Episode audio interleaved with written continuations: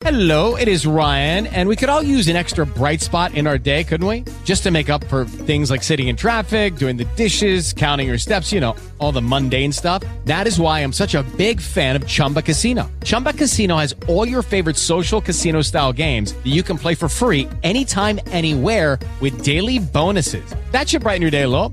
Actually, a lot. So sign up now at chumbacasino.com. That's chumbacasino.com. No purchase necessary. VGW Group. Void were prohibited by law. See terms and conditions. 18 plus.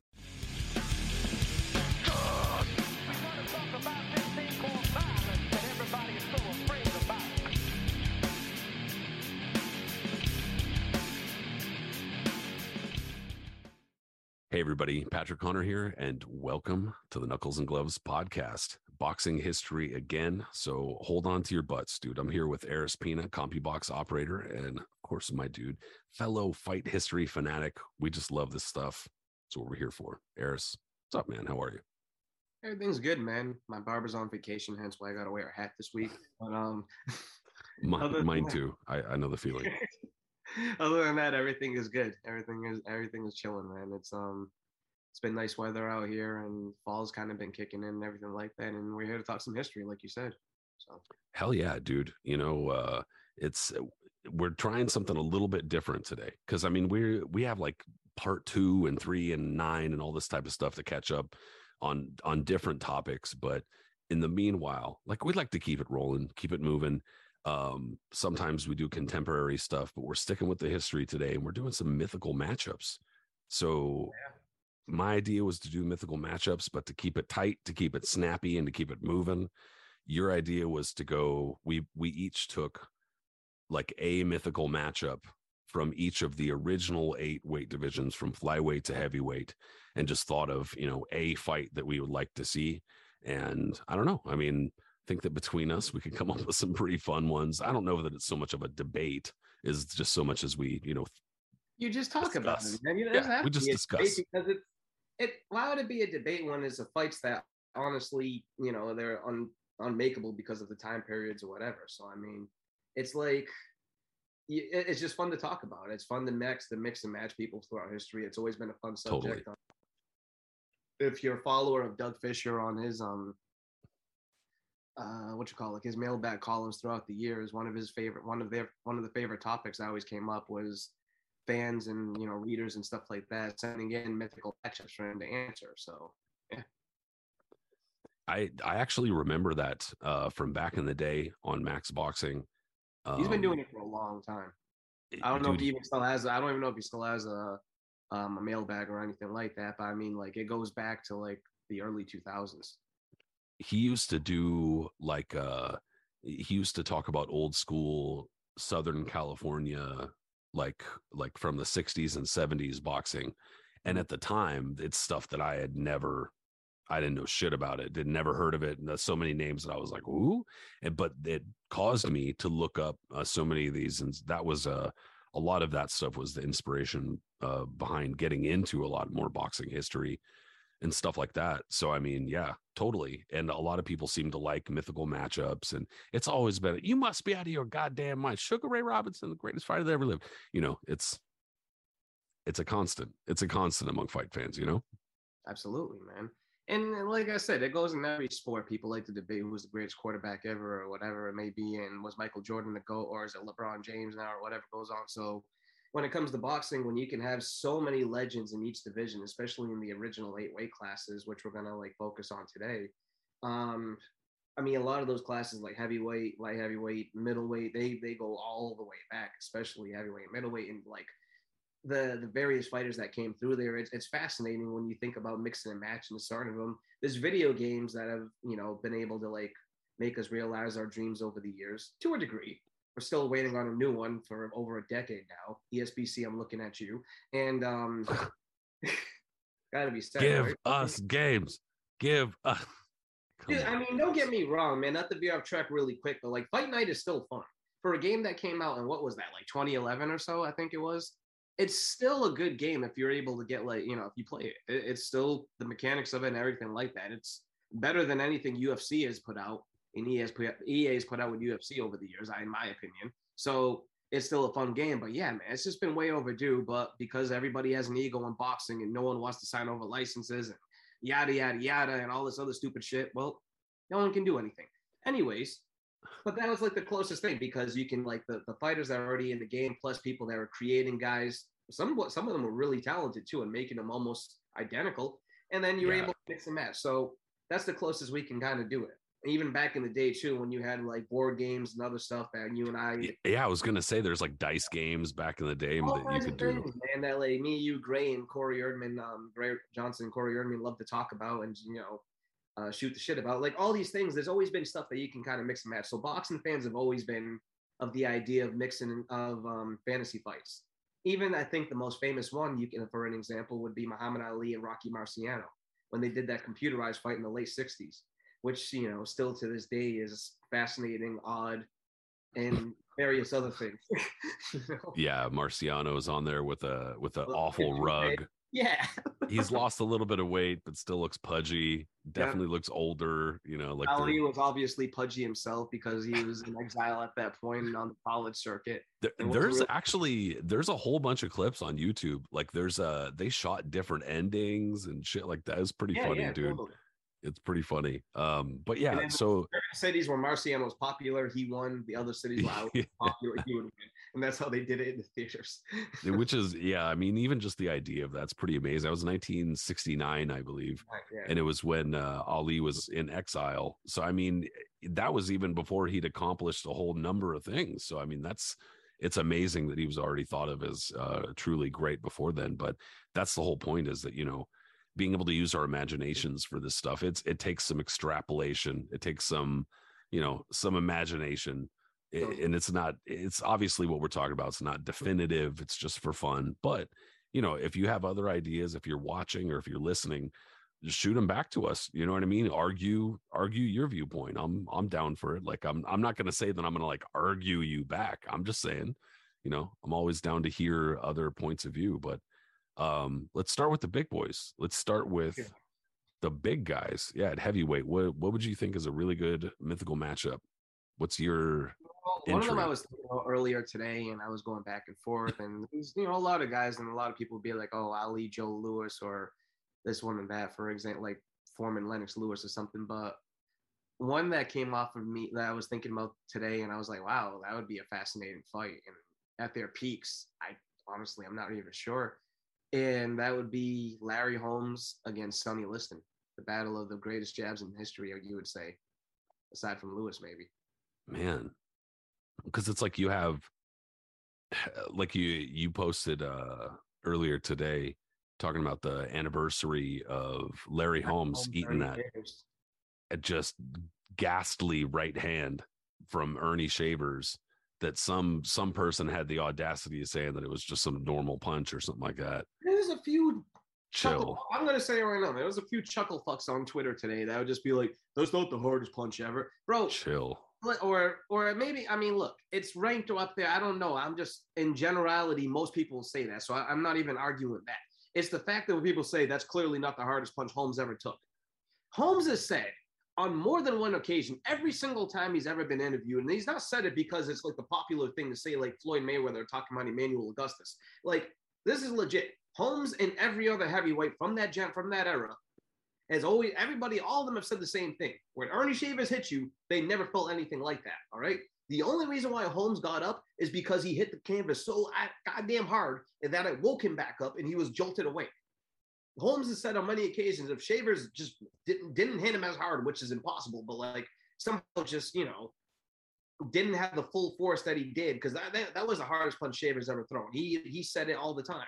If he had hit him though, like the way he hit, I don't know, maybe Bernardo Mercado or somebody else, Holmes might have been down for the count. But instead, Holmes just you jawed up and you saw him, man, completely blind eye, wonky. He had no idea what happened to him. It was it looked there was the equivalent, I would say, Pat, in my opinion, it was the equivalent of like a Looney Tunes cartoon when you take an anvil and it just drops down and kills Wile E. Coyote. You know what I mean? Like yeah it was it was brutal dude as a just an absolutely gnarly shot and it's the kind of thing that for me you know when when people argue stuff back like uh I mean, just even small stuff like, oh, that cut's not that bad, or you know, something, something's not that bad. Think about when so and so fought on with a broken jaw or blah blah blah. And I'm like, bro, what you're talking about is the outliers. You're talking about extreme cases, and that's why you're bringing it up. That's why you remember it fucking 12 years later. It's because that shit was so crazy. And so you can't compare just everyday shit to something that is the extreme outlier all the way to the top. Like, anyway, so same type of shit, you know, like where we remember it like this because that shit was a gnarly punch. And if Larry Holmes himself is talking about that's the fucking hardest he's ever been hit, I believe him. And I'm not going to argue with him. But I, I would say that generally speaking, he's probably, I mean, uh, a little bit more hittable overall than Ali at his best. But like, that's the thing is that like he has the recuperative powers, so it's tough to say. But Sonny, dude, Sonny could really fucking hit. He could really hit himself and even just his jab. If they're going jab for jab, yeah.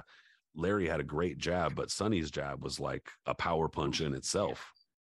Angelo Dundee would always say, and others from that whole era that witnessed Liston live or just watched, you watched on television, whatever it was, you could just tell it that Liston had that type of jab that had not been seen since the days of Joe Louis, where it wasn't just a jab where it controlled the action. Like it busted you up. It broke your nose. It broke your face. It can knock you out and knock your teeth out. Like Liston, everything hurt with him. And the minute you got in the ring with Liston, he was such an intimidating force to begin with. He wasn't the tallest guy, but he had those long arms. He was just built like an ox. And the most intimidating, scare, scariest resting bitch face you'd ever seen in your life, where you know, he the most massive ever, hands I've ever seen, dude. And, and just his reputation in general, because it was, you know, from his past and everything like that, and the way um, conservative America in the 50s and 60s looked at him, you know, just completely with back away arms. And this, we're talking about the era when mobsters ran boxing and it was already like really shady and things going on.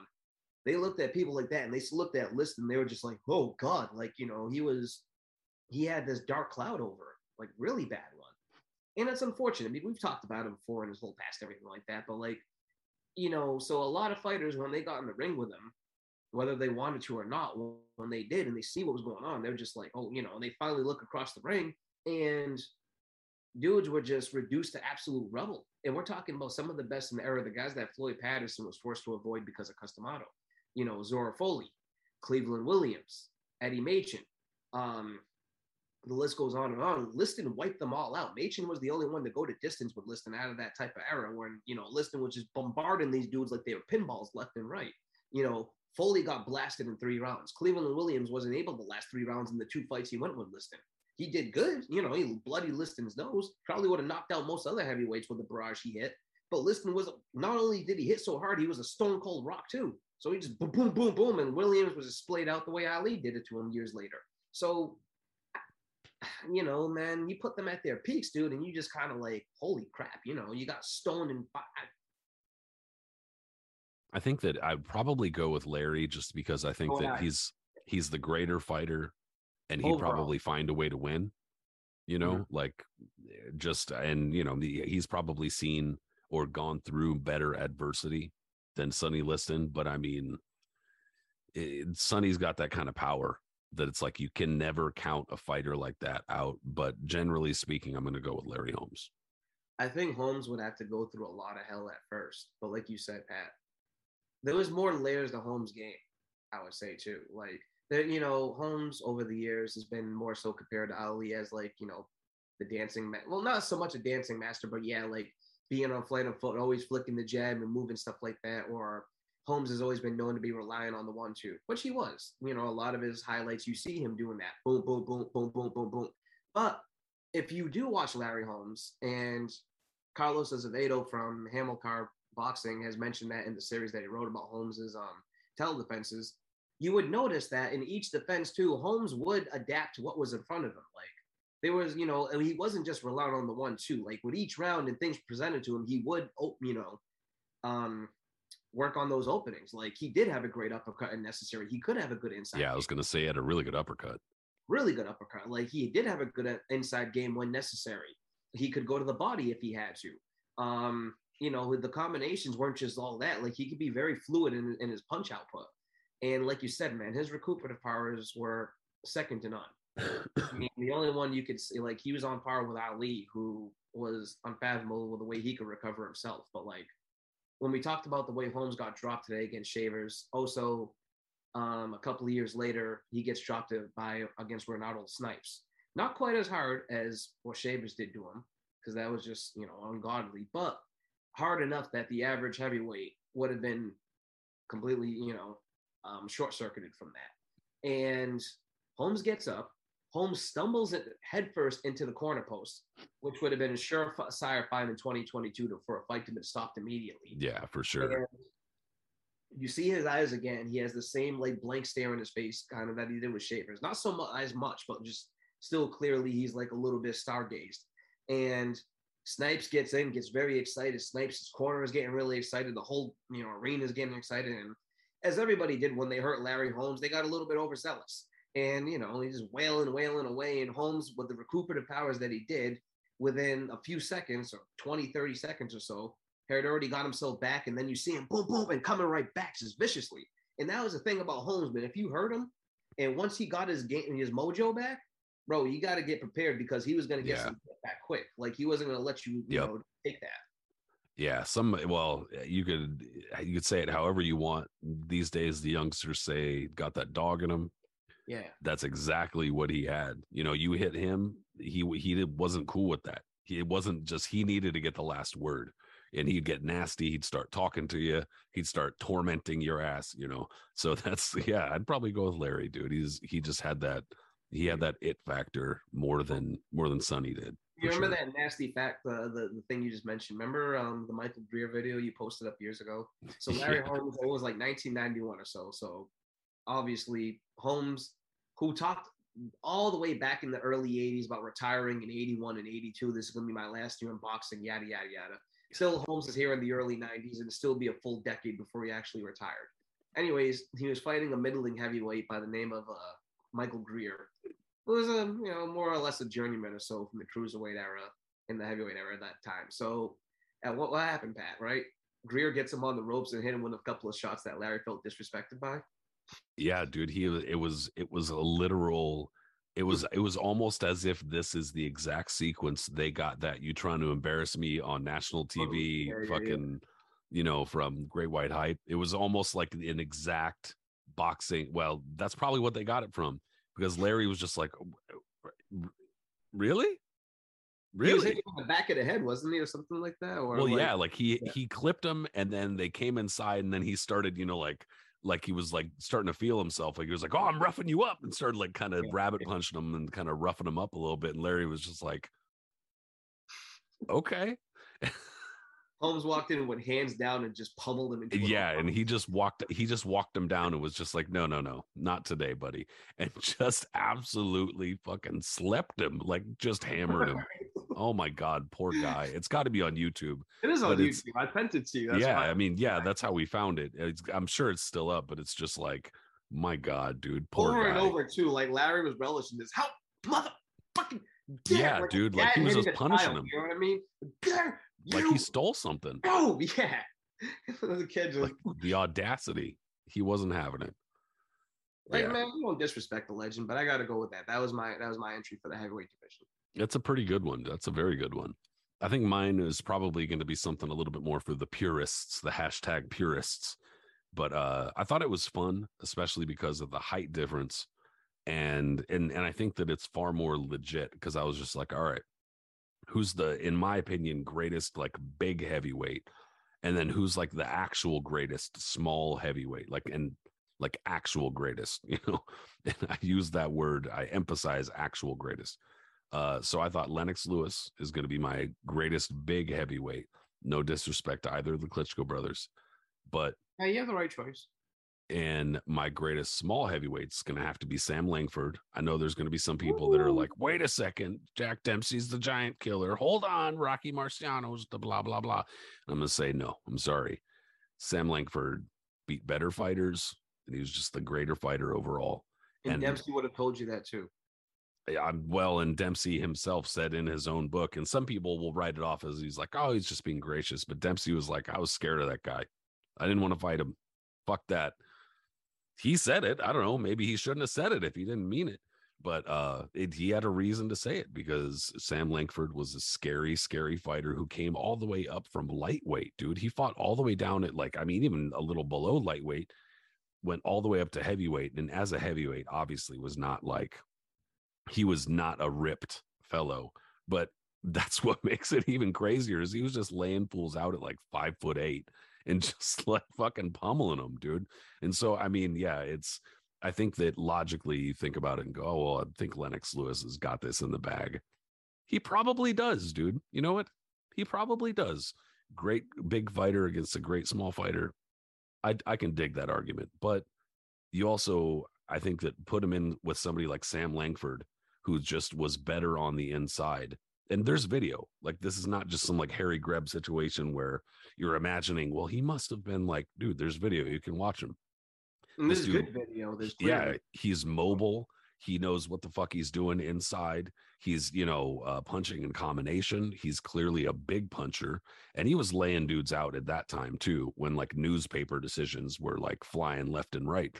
So I think that it's safe to say that he would at the very least be able to hold hold his own in there. Like, and I'm not talking about resumes. I'm talking about like, you know, putting them in there together.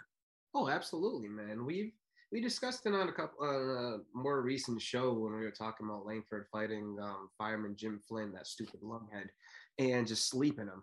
And it's like Langford's style, especially for that time period. We're talking the whole 19 early 1900s, and back then, because that's like the most prevalent footage that we have of like the turn of the century when it comes to like famous fighters and all that.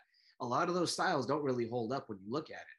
Like you know, people you look you read newspaper accounts of the fights of Stanley Ketchel against Billy Papke and other fights of that era and how savage they are and yada yada yada. And then you watch the clips of them on YouTube of you know surviving footage.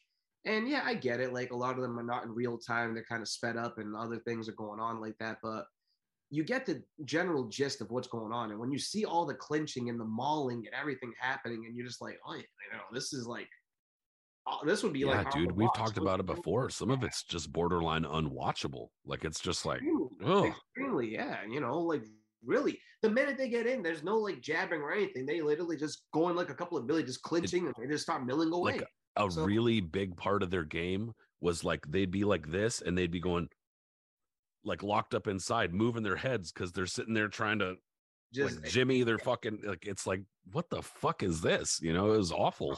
it's pretty awful, exactly. But Langford's style is different, man. Like Langford could box. You know, sure he it's it's still a blend of like the old time and you know contemporary style, but his style holds up, and you can see the brilliance that all the people talked about back then. And what makes it even more fascinating is that he is totally smaller than everybody else too. When you see the giants of his era, you see the Joe Jeannette, you see the Jack Johnson, you see the other guys who are a lot, lot bigger than he is. And I agree with you, Pat. Like he did have to reach the limit. There were guys out there that were just completely too big for him that he wasn't able to beat. Um, Fred Fulton, for example, who was a giant for the era, skill for skill, Langford dwarfs him in that in, in that department because Fulton wasn't anything to you know write home about. But Fulton was an absolute you know giant of a human. the only dude I know that just annihilated him in a few seconds was um, Jack Dempsey. And even there's still some controversy surrounding that in terms of gloves and yada yada yada. But Fulton was able to beat um, Sam Langford. Ha- um, Harry Wills, for example, another contemporary black fighter that was ducked by Dempsey and um, you know known as one of the greats of that time. Uh, he also had I want to say yeah Langford's number. They split a pair. They split a bunch of fights, but Wills got the general better of it. So if you consider that, and then if you want to think of Lennox and the way he was as the modern big man, and just like you said, I consider him the greatest big man as well ever. Like you just the way Emanuel Steward was. I mean, Lennox was before he lost to Oliver McCall was still a very good fighter. You know, I mean, he threw in combination, he was well and everything. But after he lost that fight, and when Emanuel Steward, Steward took over, and just like kind of you know retooled his style a little bit and made him more relaxed and the way he just had everything going for him and just made him you know use his size everything worked for lennox like he was almost unbeatable for a while yeah, he slipped up. He could be touched. I mean, we saw what happened with Rahman and he was definitely slowing down by the end. But at his peak, dude, he would be a tough night for anyone in history. So yeah, I would choose him over Langford. But to say that Langford wouldn't have an out and out chance, no, there's no way out of it. Like like you said, Langford knew how to fight big guys. He had fought big guy, guys bigger than him his entire career, like his contemporary um, Barbados Joe Walcott. And they usually thrived on bigger guys because they were faster than them and they knew how to just get in them and just whoop some ass on them. You know what I mean? These little like these big dudes would go in there and try swatting down at a fly, and these guys would come in, pop, pop, pop, pop, and just take the ass out. So to say that Langford would look at a guy like Lennox Lewis and think he couldn't tear him up would be like, you know, very wrong. Like he definitely would have the confidence to do that. So good call. At the well, it's all about having fun, you know. It's all about the discussion. So some people might hear that and be like, "Come on, this is some bullshit." I don't know, man. I don't know. Just saying. Hey man, I got iced by smaller guys in fight night. All right, while I was Lennox. So every so often, I you know, I come on. I'm. We all know we're going to be iced by smaller actual fighters. And so if you were can gonna happen. put a head to head between Sam Langford and Oliver McCall, or Sam Langford and Hasim Rahman, I'm going with Langford. that's for sure, dude. You know, That's for sure. Yeah. Who do you got at light heavyweight?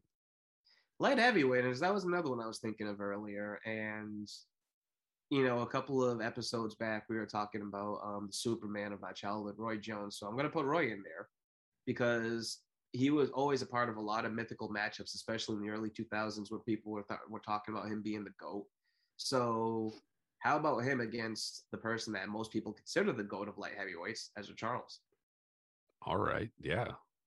Damn, that's a good one actually. it's a really good yeah So a a lot of people i mean i guess i kind of agree but it's i i don't know the reason why a lot Oh, of people say the greatest light heavyweight or well no a, a lot of people say that no i i know why a Oh. lot of people say why Ezzard's the greatest light- he probably is the greatest light heavyweight uh that run that he went on light heavyweight even without uh, winning the titles like it's like just all-time great after all-time great after all even at middleweight charley burley he was like what like 18 or 19 and he beat charley burley You're still in high What? school. He was beating up as when you're yeah he had it was Yeah. it was i think either the first of i want to say two fights and it was the next day he was graduating high school yeah. anyway i mean that's that's nuts but um you know the day after i graduated high school i probably just went fucking smoke weed but in any case Certainly was not going in the ring with Charley Burley as No. a Charles. I was in high school. Not at all. I was still in my jazz band. Um, I was training at the gym, but probably getting my ass kicked in sparring. I definitely was not getting ready to fight the baddest light the No. I was Yeah, just- the world.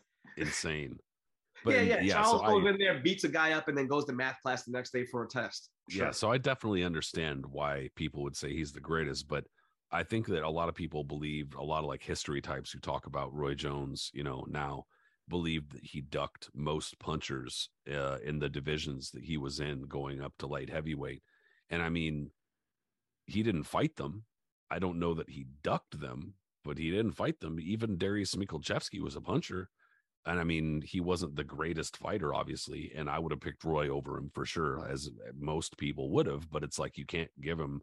I've talked about this recently. You can't give him the credit for a fight he didn't fight.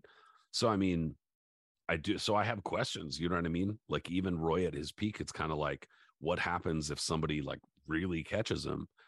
And we got questions. Like I think rightfully so and especially with somebody like Ezzard Charles, dude, uh, a lot of it gets kind of lost in his heavyweight title bill uh, bid because he was a good heavyweight champion, but not a great heavyweight champion. Because by that time, he was already like his his greatest days were at light heavyweight, and he was not a big heavyweight whatsoever. So I think that this is that's why this is a really good matchup because at light heavyweight, that's where Ezzard Charles is at his best, and he could really punch at light heavyweight. Dude, he was vicious, man. Like the photos of him just annihilating more, and the well, the book. I mean, um, Springs Toledo, his book on um, Black Murderers Row. He's mentioned Charles is mentioned completely throughout the book, and one of the few guys that was able to have his number is my fa- personal favorite from that group. Uh, Hol- uh not Holman Williams, excuse me, um, Lloyd Marshall. You know, Marshall was able to beat him up in his first fight, and then Charles came back and just, you know, like, thrashed him in the rematch. But the reason why I love Marshall, you talked about it, he was just he seemed the happiest dude out of the group. The way he fought in the ring, he'd bounce off the ropes, sometimes so theatrically that the referee would issue a count before he realized that Marshall was bouncing off to go attack again and shit like that. Like he was he was so cool. And um dude, Charles, the thing about it is that like the reason why I'm gonna lean to Ezzard Charles in this fight is that Roy Jones is such an anomaly and his reflexes were so great and so good and all that, but there was still you know, there's layers to his game that we realized that he just didn't have as he got older, that someone like Bernard Hopkins and others were able to pick up because Roy relied so much on his defense. Excuse me. And just being so quick, um, you know, quick twitched and fast that he didn't have to rely on just like, you know, working, doing things that just was just basic that you just learned in the gym. And of course he knew how to do that, but like he didn't do it for so many years, and the style was so predicated on just being so quick and just boom, boom, boom, and taking guys out and all that. That by the time he gets older, you know, it's none of that's even there, and he's still trying to be the Roy Jones of of young. And if you watch the fights, even in his prime, there was ways to exploit his um his style. Like you know, he had to have the certain right guy to do it. Most guys couldn't do it, and even if they were able to do it briefly, they ended up losing. But for brief moments, you saw there was, you know, people able to exploit him. Guys like um, Montel Griffin, who we talked about, gave him absolute fits in their first fight. And who was his trainer in that fight? Eddie Futch, right? Eddie Futch, yeah. Where is Eddie Futch from? Eddie Futch is from the Ezzard Charles era. You know? Yeah, and even even Eric Harding gave him some trouble too. I was going to say, yeah, Eric Harding uh, for yeah, like and, the first four or five rounds before his shoulder gave out was giving Roy the business. Well, and and wow. that's the kind of fighter that uh that Roy did seem to have issues with or seem to have more issues with is like the fellow counter punchers who could, you know, had pretty good speed or pretty good timing.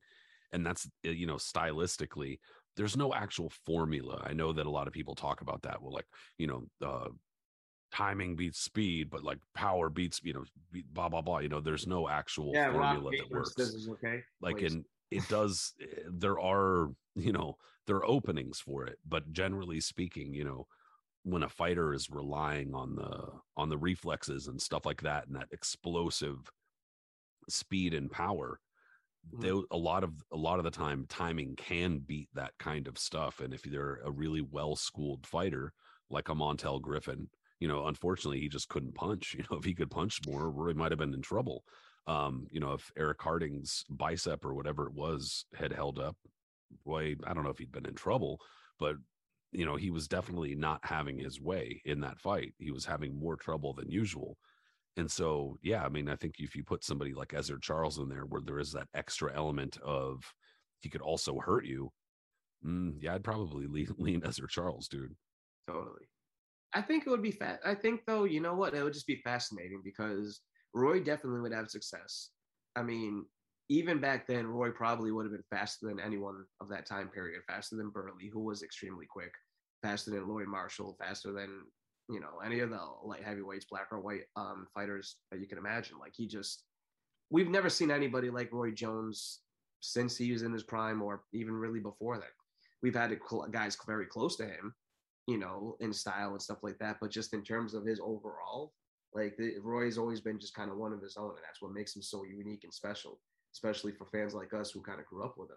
But if we're not just be, you know, awed by the whole style that he had, like a lot of fans were back then, and you realize, hey man, there are holes to his game that can be exploited and eventually were, you realize that guys from the past who just kind of had an overall of everything, like Ezzard Charles, would just, you know, probably would come out on top, but would have some difficulty in doing so. Yeah yeah, he just wouldn't have been as in awe of it or as impressed by it. As, Absolutely you know. not, man. I mean, he just would have to digested a few rounds, taking in what he had to do, and then once he started turning up the heat, as we know, Roy always struggled on the ropes. Charles would have ate him up over there. He started with a jabbing with him. Roy had trouble with guys who would jab with him, and yeah, you just need to download the data.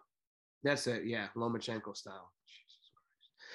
he just needed matrix his way through that fight, you know. Dude, yeah. you know it's I, I won't get you going. I won't get you going. you know how I feel about that, Pat.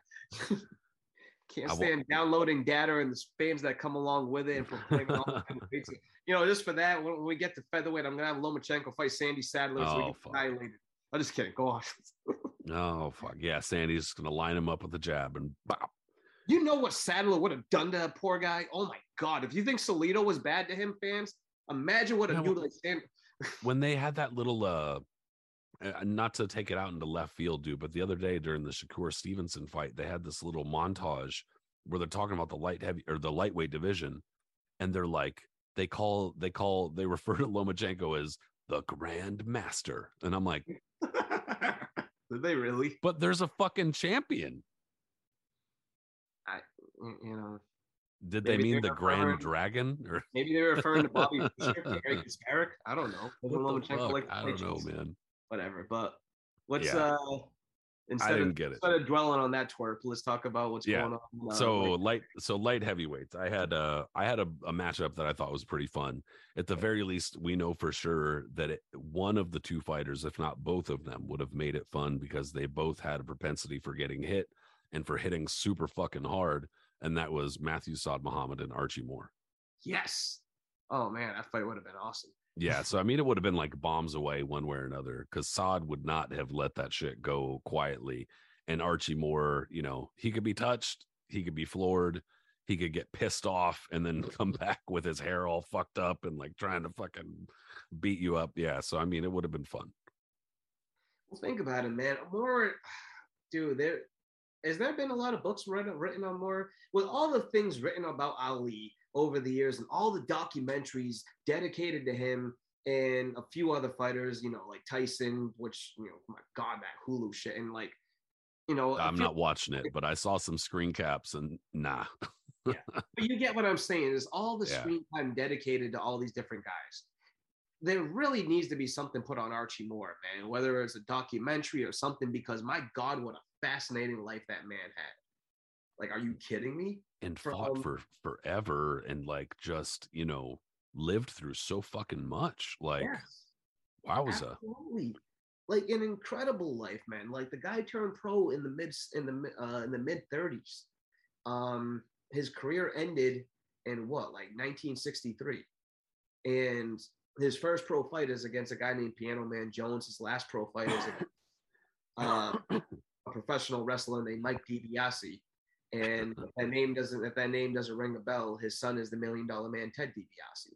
And then think about everything that happened in between that. Like you said, he was a part of Black Murderers Row somehow. And if he gets a light heavyweight title shot at a time when most people's careers would have ended years ago, and not only does he win that, he ends up having one of the most pro- prolific reigns in light heavyweight history.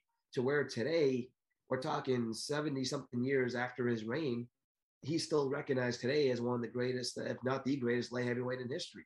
Just a fast, and then you just then you go about all you know. You look into like the his record for all the knockouts that he scored, and his overall you know body of work, and then his philosophies on life, his training habits, all this other stuff.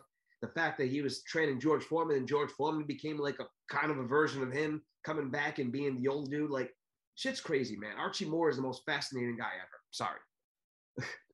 He really was, dude. And he uh he was a really great fighter too. That I I know that he scored a shitload of knockouts. We talked about shit like this before where we know a lot of his knockouts were over straight up scrubs or were fights where like, dude, who knows if it was fixed, who knows what was going on, who knows if this person was even an actual fighter. But like I've always said before too, even if you knock out a hundred scrubs, dude, that shit still takes skill. That's still a hundred fucking scrubs.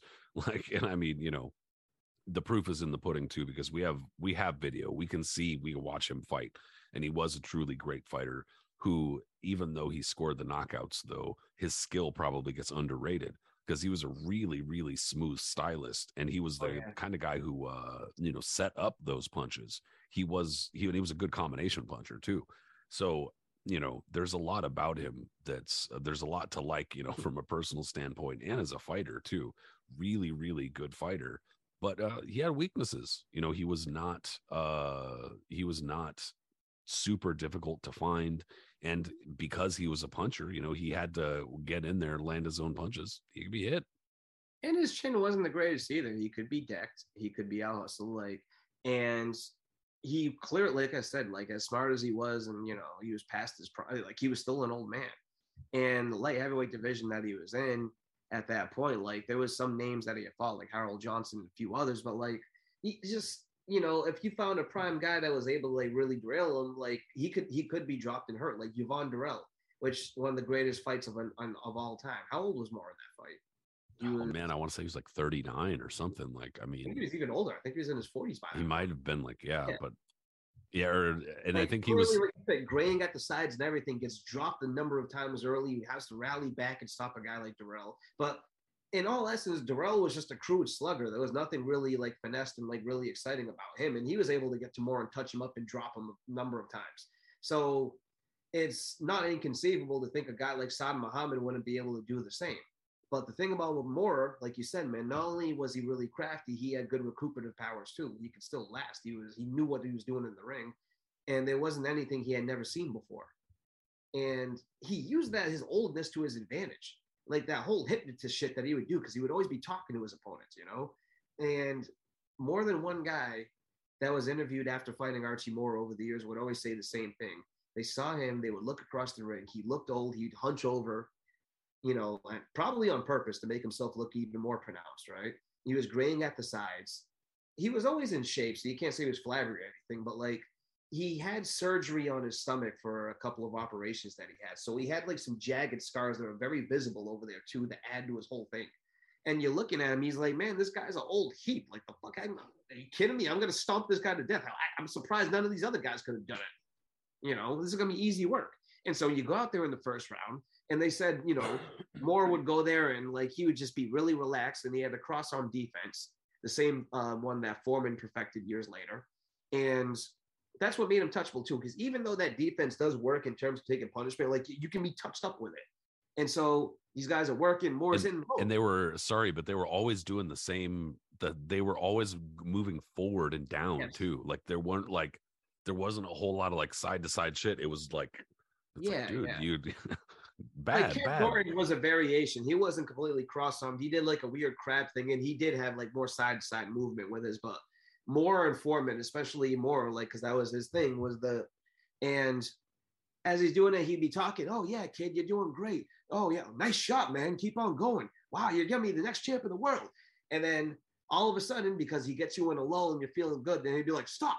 And you stop, and he would take your ass out. But we're talking now. If you want to put the more that's like around, I want to say the Maxim fight against the Saad Muhammad at what would you say his peak was at? Probably around the first Marvin Johnson fight, maybe.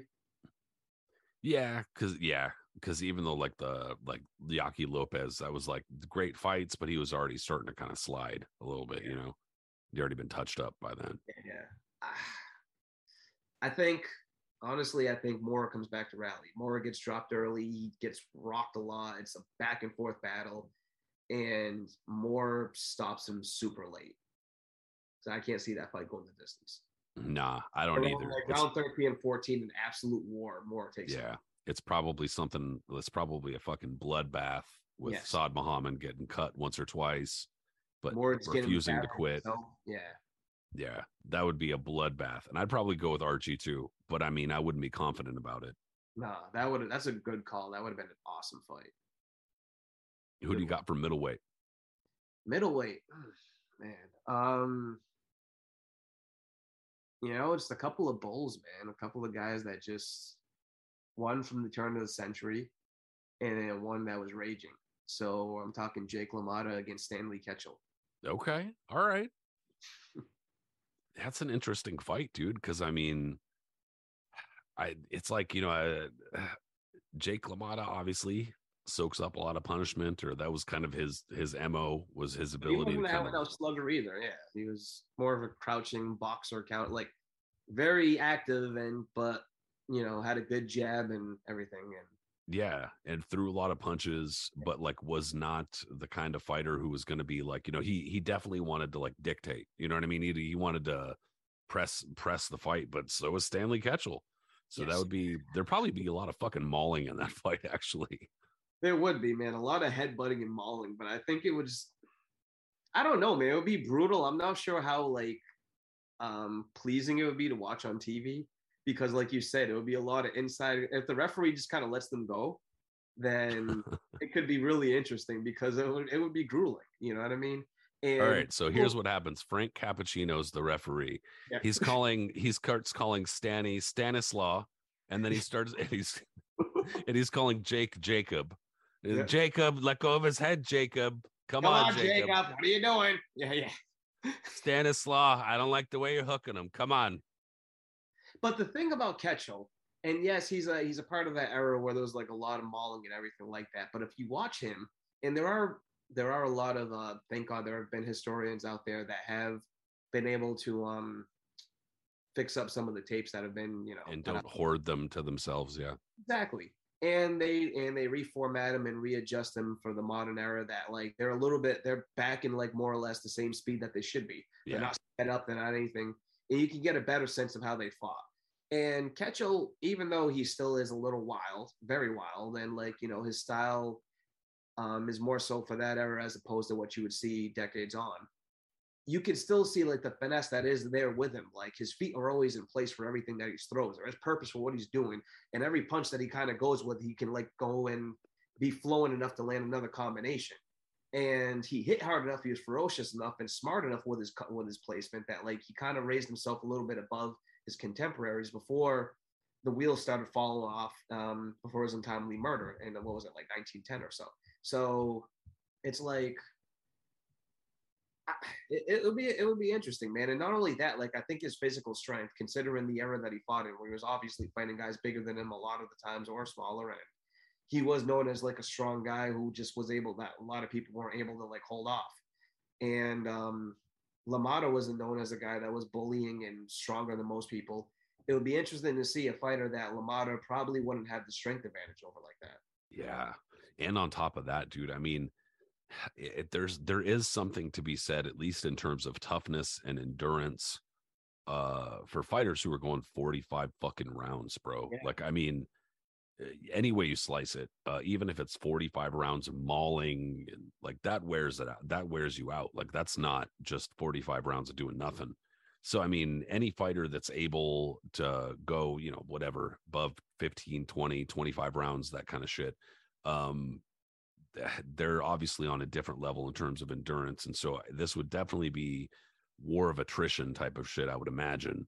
And damn, I don't know. I mean, I would probably go with LaMotta just because he fought like early, he beat the better fighters, but like not by a ton though. Like that's the thing is like not. Yeah, I don't know, dude. I don't know. I mean, maybe LaMotta, but that's tough. I'm thinking split decision. Like it would be a close fight. And I wouldn't consider it be like, oh, it's gonna be one of the greatest fights of all time. No, it would be just a bloody, brutal, grueling fight between two bulls that just kind of come together and are mauling a lot. But like referee's gonna be continuously yelling at them. Probably some points are gonna be taken for low blows and headbutts and various things because Ketchel had no problem, especially for the era that he came from, giving the business to whatever he needed to do. I mean, the guy sucker punched Jack Johnson for God's sake. right? yeah, if, and if if the rumors about him, you know, double crossing Jack Johnson or whatever true, then I mean, you got some fucking balls, dude.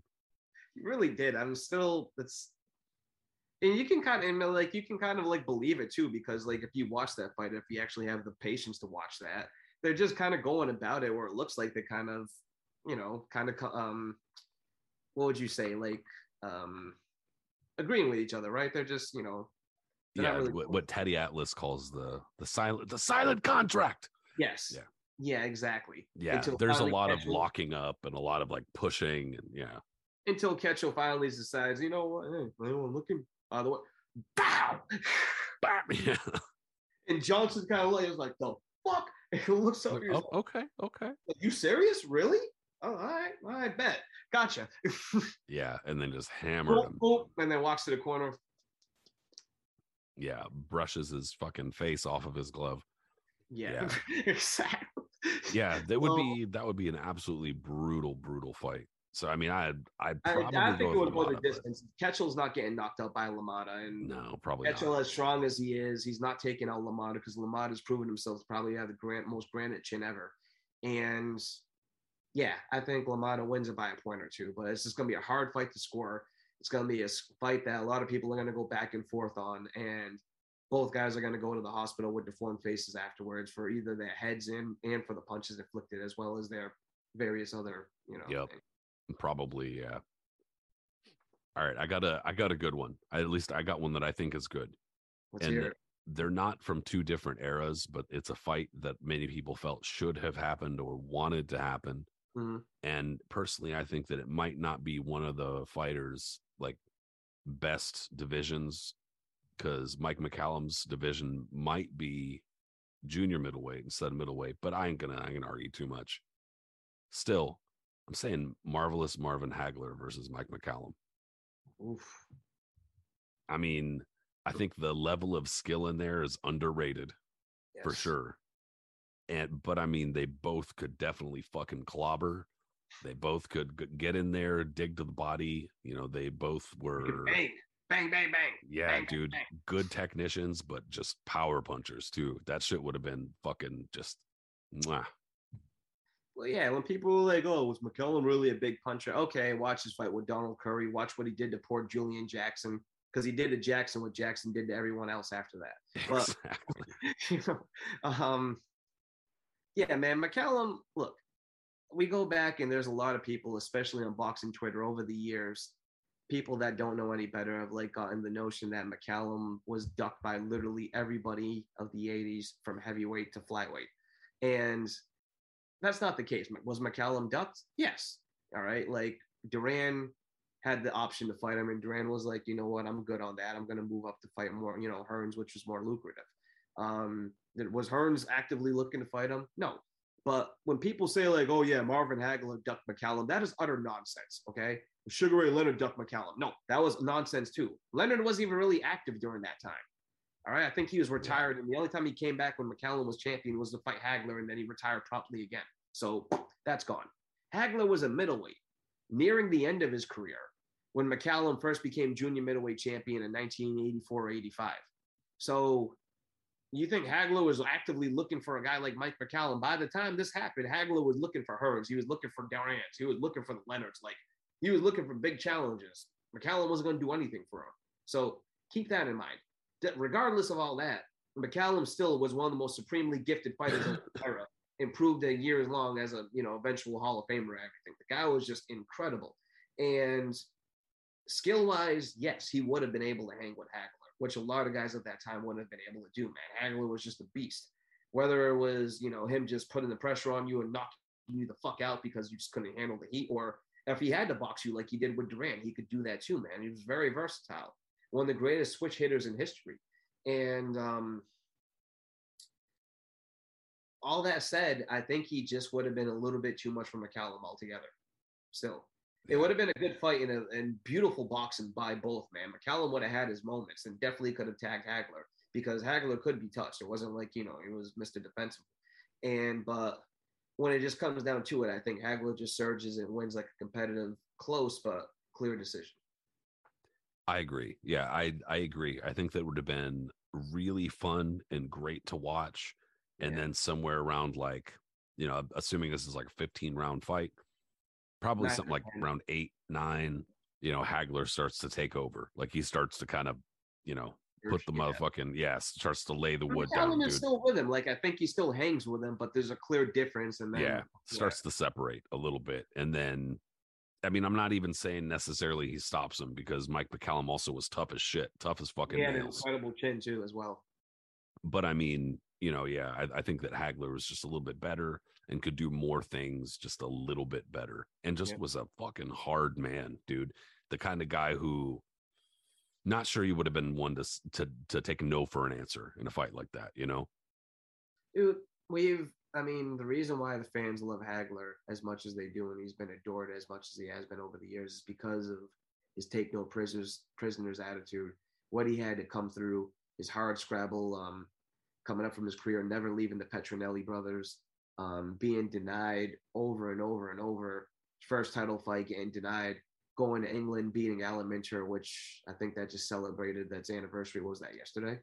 And um, immediately after the fight getting pelted with beer bottles by stupid racist fans in England. Um, still trying to gather his respect throughout the, the middleweight range, just ravaging one dude after another while clamoring for a big fight. finally the welterweights and junior middle, you know, they start moving up and challenging him, and he has to defend his title again. Like, yeah, man, Hagler is the ultimate. Just another one too that just deserves like when you think about it, when you want to make a documentary on somebody, where's the Hagler documentary? Where's the Hagler movie? You know. Yeah, I don't Actually, know, man. Make a Hagler movie. Most boxing movies are trash. Where's the Hagler documentary? Yeah, yeah, seriously. I don't know what these production companies are doing or how they're picking their stories, but stop God making the same ones. for Hagler as a mm, as a Stop an making the same ones, bro. Yeah, There's yeah. so many fighters. So All right. one. Yeah. What about welterweight? Welterweight, I have a fun one. Um, another one because the anniversary of his fight was the other day. Sugar Shane Mosley when he annihilated Ricardo Mayorga. So Sugar Sugar Shane Mosley against Mickey Walker. Okay. Yeah. All right. Like welter, You're like, wow, that's okay. Mhm. yeah, and like welterweight Shane, you know, like for a minute there, like I, I'm he, talking op- Shane when he fought Oscar De La Hoya the first time. So we're talking 2000 Shane. yeah, and he looked real good. He- I mean, you know, the the whole power boxing deal, Yeah, the, yeah. you know, uh Jack Mosley and his whole. I mean, and I I do think that he was onto something with that too, though, because I mean, it was more. uh I think a lot of people during the time almost associated that with almost like Tae Bo or some shit, where it was like, you know, like, oh, you're more into like the fitness of boxing and shit like that. And you guys aren't really talking so much about techniques. But he was, and he was obviously uh, you know, Shane Mosley's style of kind of like coming in wide, but doing it on purpose and like punching in combination, but punching in like these kind of sweeping, like uh combinations that were like fluid but like you know really powerful and stuff like that um yeah dude he was he obviously was a at his peak a really good fighter that was good with uh, like you know reflexive kind of boxing and shit like that but obviously vernon forrest and to a degree a couple other fighters too like uh yeah i remember even Adrian Stone, dude, before the knockout, they were talking all sorts of like shit before the knockout on the commentating. And then it was like, whoa, whoa, whoa. Like he got laid out so bad. Bro, that was such a nasty knockout, man. He did he did poor Adrian Stone nasty. Yeah, He- dude. And Adrian. Stone wasn't even like a bad fighter or anything, but oh my God, he just got I mean, no, man, Stone annihilated. was good Stone was a was a good like lower end contender for the era. Clearly wasn't going to be an elite guy, but he was a tough guy. And Yeah. a guy, yeah, and Mosley just treated him like a trash bag. Oh, Yeah, like he was kind of like just measuring him for a couple of rounds or something. But at his I best, yeah. I, that's what I love about Mosley is that like unlike other fighters, elite uh, other elite fighters, Mosley didn't take his time with guys that didn't deserve to be in the ring with him. Like if you didn't have no business being in the ring with him, he would take your ass out quickly and do it like you know with a vengeance. Guys like him, um, when he first moved up to welterweight, his first fight was against Wilfredo Rivera, and Rivera fought a who's who of that era and gave everyone hell. And Mosley was the first one that was able to stop him. Sure, it won a bunch of rounds, but I mean, Rivera wasn't the type of guy they were going to take out quickly, anyways. And then Willie Wise, who had just come off of a decision over a shot Chavez, um, Mo- that was the Mosley. That's what that's what I mean. Mosley just thrashed him, man. Wise, poor guy who was you know feeling a career high after beating Chavez and couldn't punch himself, but had decent skills. Gets thrown into a main event HBO slot with a Rampage and Mosley, who's trying to get a De La Hoya fight in. Yeah, he's like, Mosley all was- I'm making my name off you now, buddy. Yeah, like Mosley treated him like a chew toy, you know. And after he beats Oscar, same thing. The the Antonio Diaz, who, you know, poor guy too, man, because like he most of the time now he was what fighting at junior welterweight at that point in the early two thousands, and making his name beating most of the guys at junior welterweight. Is oh hey, fight Shane Mosley at welterweight for the championship when he finally gets the pay dirt, and you're like, really? So of course Mosley blasted him, and then Adrian Stone just, uh, him and Yeah, Mickey dude. Walker would have been a good style clash. It it definitely would have, dude, because that's a you want to talk about fighters whose style, like from back in the day, 20s and 30s, Yeah. whose styles actually do hold up just fine. Mickey Walker is another fighter whose style holds up just fine. Uh, because I mean, eh, there's something to say for aggression. You know what I mean? Like aggression doesn't get old. Aggression doesn't. Obviously, there's different ways. Um, and we talk about like those collisions and clinch fighting and shit like that, and different things that are allowed uh that were allowed then that aren't allowed now et cetera et cetera we know about all that but there are other fighters. Sam Langford was one of them. Mickey Walker is another who were smart enough to get around that type of shit. Like whatever it was the referee was going to allow, they were going to figure out whatever rules they were fighting under, they were going to figure it out. Uh, because you know they were either that skilled or that aggressive or whatever. That was Mickey Walker. He was just a little dude who you could not deter. He was going to be on your fucking ass no matter what. And at welterweight, he was uh if you look at photos of like I I think I actually a little bit ago posted on the boxing history account posted a photo of him and Cowboy Paget and you look at the size of Mickey Walker's legs, they're fucking huge. Like, and I mean, we're talking about obviously not like in the 1926 or whatever this is. these dudes not on fucking like Winstrol or anything like that. The guy was just had massive fucking legs. And he was that's why he was so tough to deter because he'd fucking use his legs to get in there and just bore in and just Yeah, there's no punch you to fucking death. man. Walker worked. Walker worked on um, Jack Daniels and Pabst. Literally, he was Yeah. like in, in in his book I have over here. That's like half of what he talks about is how much he was drinking during that time. Seriously. And you know what's interesting about Walker, I realized as a kid and grew to appreciate as an adult is that in mythical matchups, whenever they would, you know, whoever was like the the mit the number one guy of a division back in the day, they would always like do um an article comparing him how he would do against so and so's of the eras, right? And I remember the first one I read, Pernell Whitaker, how he would do against, you know, different guys from lightweight all the way to middleweight or whatever it was.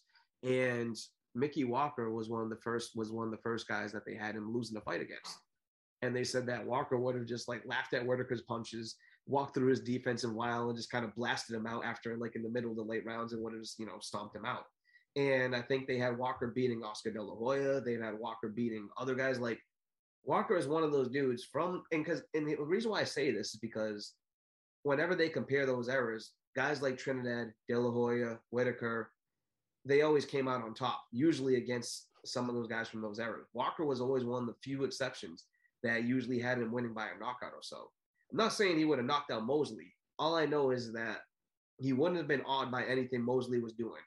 Walker fought clearly fought guys a lot bigger and stronger than him. A lot of the times, even at welterweight, even this was before he moved up to heavyweight and made that incredible, you know, drive to the top before um, Max Schmeling derailed them. So you look at all these, you know, these factors and stuff like that, and I have to kind of like go with Walker maybe on a close decision. I don't think he's going to knock uh, Mosley out, but I think that he might beat him. I think that dude that that style uh I mean it's I'm not going to malign Pernell at all, but I think that Mickey Walker's style is really overwhelming for most other styles. Um you know, he was very aggressive and very good at infighting and very good at like stifling an opponent and there weren't a whole lot of fighters who figured out how to like tame that. And I mean, yeah, obviously with somebody like Shane Mosley, he was a really good puncher. So there's obviously the the possibility that Walker could walk into something and he was he could be hit too. Yeah, dude, I'd probably go with him. Uh just he more relentless and I think a little bit more like Shane Mosley's looking more to pick his spots and Mickey Walker's like not gonna let him type Yeah. of thing. and Mosley too is not going to run away from him. Like he's going to go try to go like you know have a firefight with him, and he's faster than Walker, so you get better some of the better of the exchanges. And I wouldn't be surprised if he even decked Walker once or twice. But like just overall, especially if it goes to like 15 rounds, Walker's just going to overwhelm him after a while. Just And then uh, that man, he was just grueling. The only dude that was able, the only guys that were able to keep up with Walker was someone like Harry Greb, who was just a bigger version of him and even more crazier than Walker. You know what I mean? And then from there, it was you know like look at the success he would still have at heavyweight. Like he was able to uh, score a draw with Jack Sharkey, who on most accounts, if you read it, Walker probably deserved the decision that fight. Um, he beat other guys that were just like Bearcat White, who was a giant compared to him, and others like you know Walker was fearless. You know, was absolutely fearless guy. He went to lay heavyweight, challenged Tommy Loughran, he challenged um, Maxie Rosenblum. Like this is a dude that's and, like my and a couple of those fights most people felt he won at the time too. Totally. This was a guy that was my height, you know. And by all accounts, he wasn't Mr. Training. You know, he wasn't a Spartan for training, which most guys from that era weren't. So Yeah, he just liked fighting. It wasn't even Yeah. so much about yeah, he just he just liked to fight. So it's like, all right, we're fighting next week. Cool. Yeah, it's I'd probably go with him too. It's uh It's eh, not to yeah, I'm like talk shit on Shane Mosley at all, but we're also we're talking about Mickey Walker here. Yeah, it would Mickey just it would be a hell of a fight. That would have been a fight of the year easily. I'm gonna cop out a little bit on this welterweight because I mean, yeah, I mean, I, I I'm giving in a little bit to the masses here. I'm Okay. going Ray Robinson versus Ray Leonard. I mean, that's the fight. Look, look, bro. Everybody always wants to put those two together. It's easy enough, and like, you know, that that's uh, yeah. I mean, dude, it's it's uh I I- think that a lot of people are going to be jumping real quick to say Ray Robinson, and I get it. I get it. You know, uh, that's the consensus greatest of all time. I'm not going to argue against that because, you know, it, it depends on which boxing history circle you're in because some people are going to be like, no, Greb, no Langford. Uh, most, most I think are going to say Robinson, but like, I'm not going to argue. Um, so I'm not going to argue the tendency to just ama- automatically go Ray Robinson. I'm just saying that at their peaks, you know, and at their best, I don't think you should sleep on Ray Leonard. Fuck no. Oh my god, no. Are you kidding me? Just saying. think about this too, man. Like, look, Robinson's considered the GOAT at welterweight, and deservedly so. He's considered the GOAT by many, just of all time, pound for pound. But you know, there was Robinson was still like as great as he was, as fluid as he was, the supreme boxer. He could still be touched. You know what I mean? Like, he wasn't. You know, like as aggressive, he was an aggressive fighter. He wasn't just like a sit back boxer too. Like he was aggressive as most guys were that era. Like he would go in there and want to fight you too, and he could be touched, and he didn't mind being touched so he can get his punches in there. He wasn't a slugger where he was gonna like take three to get one or anything like that. And you know, he was obviously very defensively well, but he didn't mind getting hit. And Leonard clearly could hit and knew how to box and stuff like that too. Like their skills are very, very evenly matched at that point. Leonard at his absolute peak and Robinson at his peak at welterweight are just, you know, and you you imagine your two favorite things and mesh them together like peanut butter and jelly or any other type of like perfect combination, and that's what you got with those two. Hence why Leonard had his nickname. Like they just kind of perfect, you know. And man, like Robinson would have to really pull himself on that fight. Like dudes with lesser skills and just overall, you know, lesser fighters than Leonard gave Robinson fits at welterweight.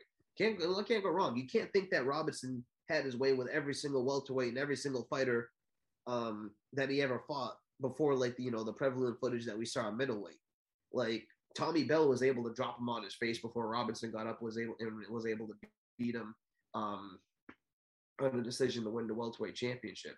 He struggled in other fights. Artie Levine, I don't know if that was at middleweight or light or at welterweight, but Artie Levine was a monster puncher who uh, almost knocked um, Robinson completely out before Robinson was able to rally and stop him himself. Like there were, you know, there's instances there. So to say this would be an out and out victory because Robinson's considered the GOAT is just absolutely wrong. Um, all that being said, I I don't know, man. I could I would See, it's yeah, it- tough. it's tough. It's really, really tough, man. Because here's the thing: like, if you put them, if they if they fought every day for one week, and there's seven days in a week, I would have to say Robinson wins four and Leonard wins maybe three or three, two, and one. There'd be a draw in between there at some point. Like that's how I'm gonna look. Like you know, that's how close they are. Robinson wouldn't completely sweep him that whole time. Do I think he's just slight shit? Excuse me, but I think he's just um slightly there, just slightly ahead of Leonard. Yes, slightly, ever so Yeah. slightly. But out of anyone in welterweight history, in my well, almost yeah, and of anyone in welterweight history, including Floyd, including um, Jose Napoles and others, I think Leonard gives him the toughest one head to head. Tommy Hearns, you know, you know it's it's tough dude because like also uh, obviously with all of the with the obvious skill that ray robinson had and uh things that uh, people had talked about like even joe louis one of the things that he had said about ray robinson was one of the great things about ray robinson was that he could knock you out going backwards. Like most fighters need to be going forward to knock you out but he could knock you out going backwards and blah blah blah. But you know we know about all that stuff and also how skilled he was. But uh we are there is more welterweight footage than we'd previously thought because the old line is that like, oh, we don't even have video of him in his prime. Well, we actually do have video footage of him fighting at lightweight and welterweight. There is some, but it's just it's not as much. However, we don't have quite uh as much to say. Like Ray Leonard was like sadistic. Like when he got a fighter hurt or when he wanted to finish a fighter, he was a mean bastard and I don't know that Ray Robinson quite had that in him unless you pissed him off. He Yeah. wasn't like, you know, I don't know that it came like and one of the things Ray Robinson said was that he wasn't he didn't feel like he was a fighter. He felt like he was somebody who would like he liked to dance, he liked rhythm, he liked music, and he wanted to be a performer but mm. it was just that he had like found his way you know into fighting and so that that's what he knew and i mean obviously he was a fighter but you know my point being more just kind of like that instinct. Ray leonard seemed more like and i don't know if it was his upbringing i don't know if it was some shit that happened to him when he was younger i don't know. All i know is that when he was in the ring he seemed mean. And so uh, that's another thing about ray leonard that i can't like that i think goes for him in this fight where if he starts to you know get any sort of advantage man it, he's going to be a tough tough guy to overcome but yeah i mean i think the theme in these mythical matchups is generally that like the greater fighter or the fighter that we rate as greater is generally going to find the way to win and that's probably here too you know ray robinson just finds a way to win they fight seven times you know yeah i'd give him the advantage Totally, totally. But yeah, man, that's just one of those topics that like people over the years that was the main fight that people would always come up who would win between Leonard and Robinson. Then Floyd came along. And then, you know, that became the main theme. Who would between win between Floyd and Sugar Ray Leonard? Who would win between Floyd and Sugar Ray Robinson? Who would win between Floyd and Tommy Hearns? You know, and out of all those fights, literally the worst stylistic matchup out of that is Tommy Hearns with Floyd because Tommy Hearns would blast Floyd into another dimension in five rounds or less. Son. Sorry, Floyd, that that would that would just absolutely happen. But um, punch your shoulder roll right off your right off your, now that you mention it i think i'm bleeding Floyd. inside Floyd my chest Floyd would have a lot more success, in my opinion. And this is saying something. I think you'd have more success against Sugar Ray Leonard and Sugar Ray Robinson than he would against Tommy Hearns, just because of the styles and the way the body and everything like that. Like Hearns is just an absolute nightmare for him. So, but yeah that's you know, for for lightweight, the move down another division for lightweight. Um, I think I have a really interesting one here. The human windmill, Henry Armstrong against Carlos Ortiz. Okay. Okay. Yeah. That's a really good matchup, dude. That's a really good matchup Yeah. because, you know, obviously Armstrong with the nonstop offense, and I mean he could punch, but wasn't like a big puncher. It was more that he was. No, you know, he was just uh, overwhelm you. Yeah. but then Carlos Ortiz, more of like a box, kind of a somewhat classic boxer puncher with a really good emphasis on the puncher because the dude Yes. could fucking lay you out. uh, that's a really good matchup, especially because it's like you almost got to figure out which, uh, which division or whatever. And I think that Henry Armstrong probably faced and beat the best lightweights out of, you know, especially that era, dude. 1930s lightweights. Yeah, yeah, It's yeah. a tough, tough era. Lou Ambers, you know, Lou Pedro Montanez. Yeah. fucking like nine different Lou's in there. Lou ten, you know, no, it was earlier, but still. Anyway, you know, uh, I think yeah, dude, that's a really good matchup. It would be, man. And, and again, I think the styles, like you said, Ortiz was more of a was a boxer puncher, but like you said, emphasis he can knock the hell out of you. He knocked the hell out of Sugar Ramos, knocked the hell out of um uh the Filipino hero. Flash um, Elorde. Flash Elorde, that's it. Oh, uh, that shit was brutal. Yeah. and a host of other fighters, man. Ortiz was insanely popular in the New York City area. You know what I mean? Like his ty- his type of popularity wouldn't be seen by um the Puerto Rican fans. Though would it be ri- that would only be rivaled by a guy like I would say um WWE champion Pedro Morales when he came in. The, the type of popularity that like if they see their hometown hero getting whooped up, fans would jump over the ring and try to stab the guy to death to try to save him. You know what I mean? Like Ortiz had just hugely popular when I think it was before the second or third Ismael Laguna fight. Um, Ortiz was set up where they had an open workout in uh, Harlem or the Bronx, and the entire borough looked like just came out to watch him, you know. And there's like a famous photo of like you know the announcer and everything like that in there, and it's crazy shit. Like really, really good fighter. It's very, very popular of his time too. Um, mostly known as a lightweight champion, and rightfully so because that was the division that he coveted and had more presence at that time. But also a very good junior welterweight champion too. But anyways, um, yeah, that's it's like fire and ice. Armstrong was they was they called him, you know, like windmill. They called him the human windmill for a reason, dude. Like he was incredible. Like I think didn't they say it was because he had like a slower heart rate or something like that that he was able to just like have like in wild stamina. I've heard stuff like that, and I don't. I have absolutely no idea Neither how true it was, but I mean, I, I mean, it's just the the stats are unreal, dude. They're honestly unreal. Like uh, being able to obviously hold uh, world titles, like lineal, you know, legitimate world titles in different divisions at the time. Even just that alone on the surface is is really impressive. But then you add to it that he defeated actually, you know, real life good fighters on top of that to to win these world titles, and on top of that, almost defeated a fourth in Ceferino Garcia to hold a middleweight title as well.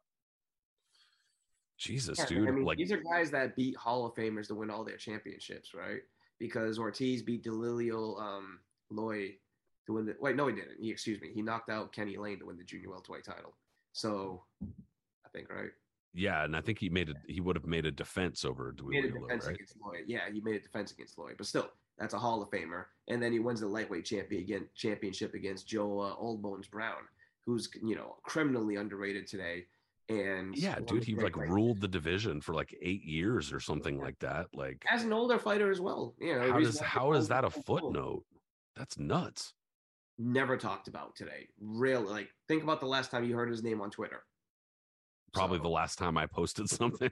exactly. You know. So, anyways, though you know like the credentials, and then you look at Henry Armstrong, Petey Sarron for the featherweight championship, um, Lou Ambers for the lightweight title, and um, uh, you know Barney Ross, who was obviously at the tail end of his career, but still one of the all-time greats, probably a top ten all-time great for the welterweight championship. So, like these are amazing credentials you're talking about here. And then if you put their styles together, they would just mesh perfectly because Ortiz would definitely be having to, having to hold off Armstrong, who's just going to be rampaging and trying to windmill him and take over and overwhelm him like he did with everybody else. Ortiz, though, had the power to get Armstrong to back up too, like you said, especially that right hand that he had and his overall and his boxing skills. Like he was slick enough in there that he would just like, you know, his counter punching and everything, which he would be forced to do, would just, oh man, it would be brilliant. Absolutely brilliant. yeah, dude, that's a that's a tough matchup. I mean, I think that I tend to probably go with like in those kinds of matchups, like the fighter who puts out the most offense, because I mean, I don't see Carlos Ortiz knocking out Henry Armstrong. I mean, eh, Absolutely not. yeah, no, no, no offense to Ortiz. It's just that Armstrong was just a rough customer. Well, And- Armstrong was only stopped once early. Well, I mean, no, he was stopped, I know, by uh, Fritzie Zivic, but he wasn't laid out. You know, the only time I think he was laid out in his career was like his first pro fight as Melody Jackson when he fought a guy by the name of Al Iovino. So, um, Yeah. you know, Armstrong definitely proved his mettle. Plus, if you look at the injuries he sustained uh, later on in his career, like, you know, Lou Ambers, the nasty, gnarly cut where he was just guzzling blood in his mouth, stuff like that, you're not going to knock him out. No. Yeah, and against Zivic too, like he got absolutely bruised to shit, and a lot of that, who knows how much of that was even legit, you know, like actual punches. So uh, Maybe probably 20. not a lot of it, but I mean, you know, he, he was going to be absolute hell to stop or even to try to stop. Um, but I mean, you know, Carlos Ortiz probably wasn't going to get stopped or anything like that himself either. It was, I'm guessing that he probably just gets taken to a decision where he he loses a decision, you know, to on on offense, you know. Totally. That's how I see it. But I think it would be really close, like a really, really close fight because, and a lot of fans would watch it and think that Ortiz would get robbed. Like it would be one of those that I think there would be a big debate where, Yeah, you know, don't put that fight in like- San Juan. yeah, absolutely not. Don't put it. Well, if you put it in New York, put it at MSG. Definitely, that would be huge at MSG. That would have been That would be that would be a lot of fun. that would have been a great fight at MSG. And yeah, that's mine. Well, talking about style matchups, I mean, there, there's that's the other kind of uh you know, constant in these mythical matchups is like the weird style matchups and stuff like that that I think are fun. Another good style matchup that I think also is between two all-time lightweight greats. And this is a real good uh lightweight all-time great topic of debate, and that is Roberto Duran versus Benny Leonard. Hell yeah. I mean, it's a it's a great style matchup. You know, you got a boxer puncher technician type against more of a pure boxer who can like punch a little bit, but definitely more of a pure boxer. So and who was the and what's the common denominator between the two? Ray motherfucking Arcel. There you go. I mean, and he might have had a tough time uh, choosing on that one. He was always partial to Benny Leonard, but you know, uh, dude, that's a, that's Benny Leonard another- was a part of his era, so and that's another crazy thing is that like for decades and decades and decades benny leonard was considered like the like the gold standard yes. for like pound for pound like yeah he might not have been the greatest like he he might not even been the greatest lightweight or whatever but he's the greatest fighter that i ever saw you know the greatest the most skilled fighter i ever saw. Shitloads of people who knew a lot said that for decades. Well, Bud Schulberg, who was one of the prominent writers in, in history, and um, he wrote a very interesting article when he talked about as a kid. His dad was a big boxing fan and would always go to the fights to watch Benny Leonard, and um, he would always beg his dad to go watch, you know, go watch, uh, to go to MSG with him. And his dad always told him no, blah blah blah. Kind of reminded me to a degree, obviously not the same level, but like me asking my dad when I was small to go to my uncle's house to watch the fights with him. You know, you're, you're curious, you just want to see what it's all about, right? So after years and years and years and years, stuff like that, um, finally there was one time I forget who he was gonna fight. It was Richie Mitchell or one of them. I think it might have been. Was it Richie Mitchell? I think. Yeah. i don't know Uh, yeah, one of the Mitchell brothers. So I had to. It might have been Richie Mitchell, I think. But that was the um Schulberg said that his dad was going to take him to that fight, and that whole day. Schulberg was said he was at school and he was telling his friends, "I'm gonna go see the great Benny Leonard tonight." And yeah, and he was throwing punches and he was all hyped and he was like, you know, freaking out, right? And um, they get to they they get in the cab. His dad tells them, "Oh yeah, get ready." Blah blah blah. They dress up. They get to MSG, and when they get to the gate, the guy looks down. he was like, "What the hell?" He was like, "You have a kid with you?" And he was like, "Yeah, we're gonna go seats." And he was like, "I can't let you." He was like, "There's no kids allowed in here. I'm not letting you bring a kid in." And the dad is like, "Are you serious?" He tried to pay the guy off. And the guy was like, "I can't let a kid in here. Like, we just can't do it." And so the dad's just like, you know, he said Bud Schulberg starts like bawling because he realized he's not gonna be able to watch it. His dad realized the circumstance, threw Bud Schulberg in a cab, drove back to their house, dumped him off, and just ran back to MSG as quick as he could, you know, to to catch the fight. And then um i would have done the same bud you all would have. I mean, what are you gonna do at that point, right? You can't waste a ticket because your kid can't get in, man. Just bring them back home and go back. i'll take you in a few years kid yeah, Sorry. man. I'll tell you about what happened. I'll bring, you know, I'll buy you an ice cream next tomorrow or something. I'm sorry. Like, i'll bring you back a program for five Yeah. cents So he said the next thing he came in and they told him all about the fight, how incredible it was, how Leonard actually got hurt, came back, rallied, stopped him, yada yada yada. But by the finally time he said, by the time he was finally able to see Benny Leonard live, and that was when he fought Jimmy McLarnin. And he was just like, I and think he um by that time his dad was still around, but he didn't even have the heart to tell him his dad what the result was. But that gives you an example. I'm just trying to say about like you said, what how people looked upon Benny Leonard back then. Like he was talked about in the hushed tones, man, by everyone from that era. Like they talked about Dempsey and others. Like they were just looked upon as like the gold standard, the all-time great. And if you even dared to besmirch their name, you were going to catch a knuckle sandwich by one of those old timers. How dare you? Know, back when everybody was worshiping Dempsey and they were like introducing fighters into the ring, they'd bring Benny Leonard into the ring and be like, "Ah!" you know, that type of shit. of course. So, you know, he was obviously revered just uh because there are gonna people gonna be people who listen in or watch and go like Benny fucking what what are you talking about? This is Roberto Duran we're talking about. I'm just saying, you know, like we're like he wasn't just some scrub, you know. Obviously, Dude, and Leonard Style is another one that holds up. He was absolutely brilliant, man. one hundred percent, one hundred percent, and and we're talking about a technician like Duran, who at lightweight, you know, was far more mobile, used uh angles far more than he did as he moved up in weight and was fucking around with his weight more. uh, and you know, and getting out of shape and between fights more and more. Uh, obviously, he was just far more snappy and mobile uh, as a lightweight, and so that's dangerous on an from an offensive standpoint. But then you have somebody like Leonard who defensively and with his footwork could potentially deal with that. So Yeah. I mean that that makes for a really really interesting matchup. And man, they both came from incredible eras when it comes to the lightweights. Like Leonard had to deal with guys like Lou Tendler, who's considered one of the greatest fighters ever, never to win a world title, and other contemporaries of that time, like you know Willie Willie Ritchie, who was a former lightweight champion, um, Richie Mitchell. Like there was a lot of you know um, Rocky Kansas.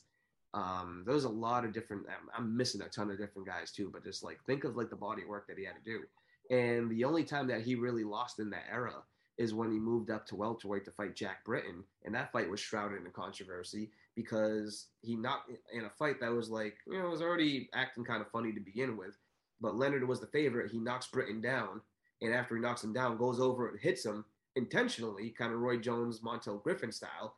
Britton goes down again and gets disqualified, and everyone's just kind of like, "Yeah, the fuck? What? what why?" That was I dude, and the the reports on that fight are crazy too, because if you read Yeah. the reports, they basically say that he literally was like, or at least going by the description, was like it was like it was like over. Like it Yeah. was like shit was done, and he just was like, nah, fuck this. Just went over and bap. it was like, and they don't understand it because like What? one did he lose his head because apparently he was getting outboxed earlier by a Britton who was all one of the all-time greats himself and other stuff but no it just but to, to get to the point man you know Leonard rightfully so was considered probably the greatest lightweight at that point and even through the different decades like you had great lightweights that came up like Ike Williams and others man who were just like legendary fighters but like Leonard was that dude and then but no one had ever seen anything like Duran when he came up in boxing when he came up. Like, I mean, even Ray Arcel had said that. Like, they were just like there was never a guy that was just born to fight like Duran was. I don't think we still have seen anything like him. You know, like he is probably the most natural fighter, just pure fighter we've ever seen. Just like, you know, watching Duran is like watching, you know, a live action movie, half horror film, half just like, you know, live execution, whatever you just want to put it. Like you can't turn your you can't turn your eyes away from him. You know what I mean? Like it was just you just knew you were getting something with him. And that was the beauty of him is that was that like as much of a crazy raging animal that he was, and you just knew you saw it in his eyes, you saw the hatred, you saw that he just wanted to kill, you just saw the viciousness in him, the stuff he would say outside the ring after those fights, everything like that. It was what he did inside there and how beautiful it looked at, how fucking beautiful he was in the ring pulling it off. That you were just like, my God, like, you know, this is Beauty and the Beast, like, because it wasn't just unrivaled, you know, um, carnage. You know what I'm saying? Like, this dude could go in there and the way he was slipping and ducking and like he could just fight on the inside and parry and his counter punching and he was always in the right position to bang you out and just like dude no one had seen anything like that man It was the most purest thing of fighting form that you just it was incredible so a guy like Arcel who had seen everything up until that point didn't you know did the most the smartest thing you could possibly imagine which a lot of stupid a lot of trainers wouldn't do because everyone wants to try to mold them into their own thing he was like, this dude is a natural fighter. He's just born to do what he does. Don't, don't fuck with his style. Just get him in the shape and just tweak his things a little here and there. Just, you know, give him like a game plan, but don't mess with what he does because what he does is perfect for him. You know what I mean? Because like Exactly. she said, watch Freddie Brown and stuff, and Freddie Brown would try to make him down and say, he's like, no, stop that. Like, don't do that with him. Just let him be who he is. You know what I mean? Because if you try to tame him, if you try to tame him, if you try to cultivate him into something that he's not, he's gonna rebel and it's not gonna work. Just let him be natural. And him being natural, look what happened. There seems to be some debate among like the history types as to who who specifically is you know responsible. Some people say freddie brown some people say arcel but from what i've read it's more what you describe and that's it was like not so much you know a fight or anything in the corner but it was that you know arcel was trying to like do less like that he was like you don't you don't need to do anything with him like you don't need to train him. You just need to like hone his skills. You need to like tame him. You, you need to try to fucking get him to do what he's supposed to do. And that And was it always the difficult thing with Duran.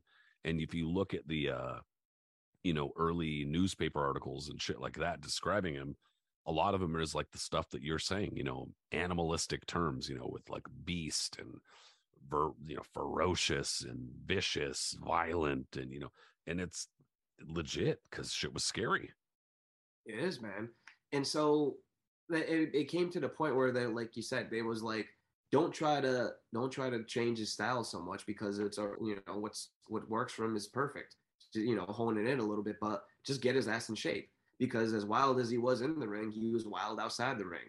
And there was many stories because Arcel at the time too, and this is true, Arcel wasn't in his training camp 24/7.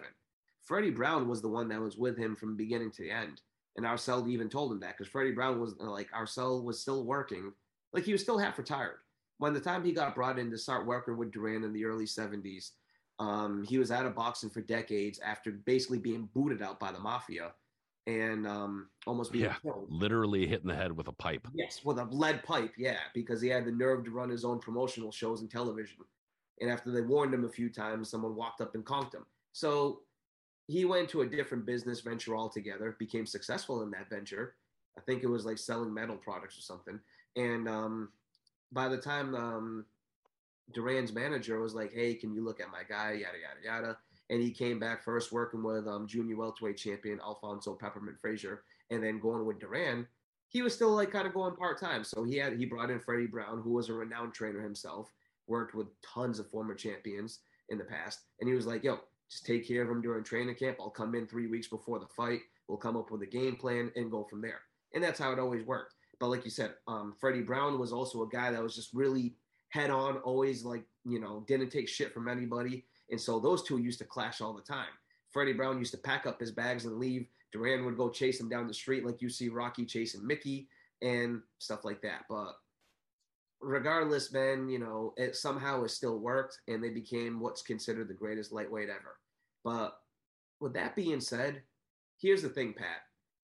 Duran could be frustrated. Vilomar Fernandez lasted 13 rounds and frustrated Duran in certain parts of that fight. Lou Bizzarro lasted a long time in um in frustrating Duran in certain parts of that fight before he got stopped. Yeah, he Um, paid the price. Very much paid the price, and his brother almost got beat up for it too. Um, Edwin Viruet twice went the distance with Duran, and he and he made Duran like you know struggle and made him look kind of bad a couple of times. All those guys I would consider not on the level of Benny Leonard, clearly in terms of just being a pure boxer and everything like that. You know what I mean? So Duran could be frustrated. He could be outboxed a little bit here and there, but I still think his overall being and his ferociousness would take over in a 15 round fight. I still think he comes through. Yeah, and I, th- I think again uh, with Duran too is just like the offense. It's it's really stifling. It's Yes. really tough to deal with, and uh, in those And he could just spots, knock your ass out too, man. When he had one punch knockout power at lightweight if necessary, he just you know, you you talk it like if you watch like most fights, and we'll get to the next. I swear in a minute here, but when you watch it, this is just fun with the Leonard and Duran shit. But if you watch most fights, there's a real rhythm to it. Like so, a lot of them are like you go, then I go, then you go, then I go, and then a lot of them have rhythms where it's like there are punches, there are uh sequences where like you know that one fighter is going to be safe or something like that. You know, like one fighter is not going to be punching. And a lot of fighters are able to figure out when to punch in those during those times, you know.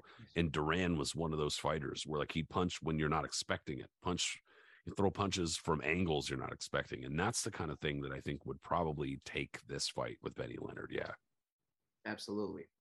And um, I, I yeah, it's that's a good one, man. That's it's another one that like it's been talked about. I'm sure Arcel was brought up, you know, as who do you think would win a fight and all that. I don't think he ever really answered that, but like you said, he did mention Leonard probably was his personal favorite. And that goes back to when he first got into the sport. Leonard was everybody's favorite. He was like the golden boy. And I'm sure when Arcel was asked to train Leonard for Leonard's comeback, that was like the biggest honor in the world for him. So,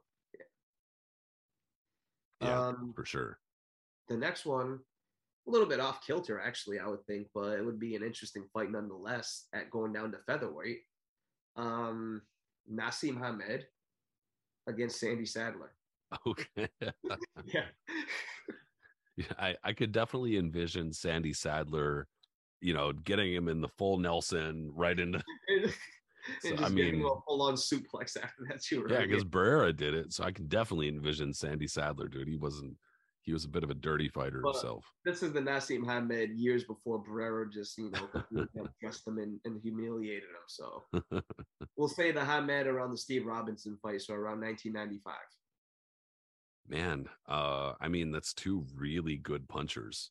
I Yeah. mean, uh, yeah, that's you know what? I'm gonna have to look because off the top of my head, I want to say Sandy Saddler was stopped like once yeah, his second pro fight. or Second or something like that. Yep. Yeah. God, okay. Uh, thankfully, I'm correct on that. It wasn't stopped like 15 times or something. No, yeah. second or third pro fight. Yeah. And I mean, it's not like Naseem Mohammed was ever like, eh, well, number one, he didn't fight the depth of talent that Sandy, Sandy Saddler fought. So maybe if he had, he would have been stopped. But um, but it's not like he got stopped either. So I mean, it's fair to say that. But we also saw Hamed down a lot. Like we saw him down a lot. We saw him hurt a lot. Yeah. Um, I don't know, dude. I think Sandy Saddler, if he catches him just right, or if he catches just about anybody just right, might be taking a nap. I say Saddler stops in between four and five rounds, but Hamed might hurt him and even like flash knock down him himself. Because like Sir Sad sure Saddler was never, you know, Saddler had one of the greatest chins ever too. Like think about all the amount of fights that he had over the years, the amount of fight the great fighters that he fought over the years, and somehow he um never was able to like, you know, he was only stopped in like his second, like very, very early in his pro career. And it's like you think about it now and you're just like, wow, man. But like Hamed had that type of power that was no one had really ever seen anything like that beforehand. And no one probably, I don't think the division's really seen it since then. And you know, as polarizing as Hamed is, and especially today on boxing Twitter, Hamed kind of carries the stigma of just being an overrated, you know, guy from the UK that ducked a bunch of people, and anytime he fought somebody good, he would get undressed. But no, that's not the case, man. All right. Hamed at his peak was, you know, did things no one else had seen in that division at that time. Sure was totally wrong. His style was like, you know, predicated on just his reflexes and being weird and awkward, but at least he had the power to back it up. That those and the thing is, even when he looked like he was off balance, he still had enough power to knock the absolute living shit out of you.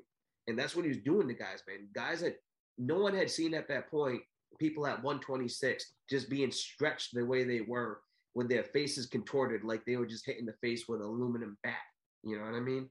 And Hamed was doing this left and right to anybody, to everybody. It was it was it was really really brutal stuff.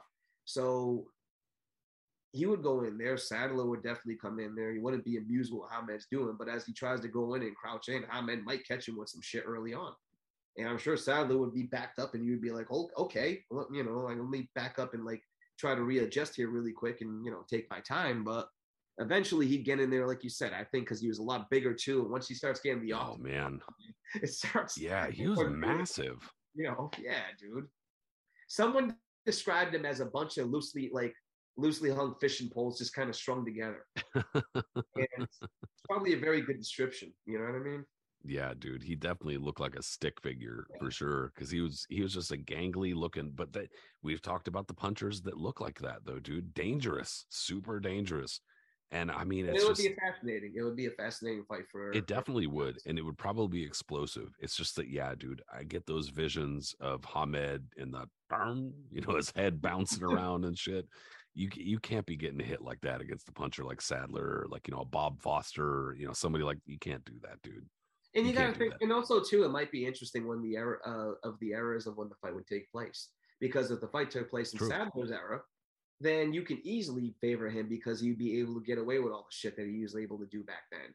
But if you put that, if you put Saddler style in the '90s when Hamed was at his peak, it would be completely different because the referees were heavily locking down more so on that dirtiness that Saddler was incorporated back then. Yeah, that's true. And, you know, there's ways of guys being crafty about it, like Holyfield and Bernard Hopkins. But Saddler took that to another level. Like that was a whole part of his style of just being an unruly brute and just elbowing you and kneeing you and doing whatever else, you know, lacing you and all kinds of other nonsense. So, yeah, you know, you got to look at it in that regard too. It, it would have at least been fun, you know, the lead up to the fight and Hamed. Oh, because December fourth, I'm knocking you spark out.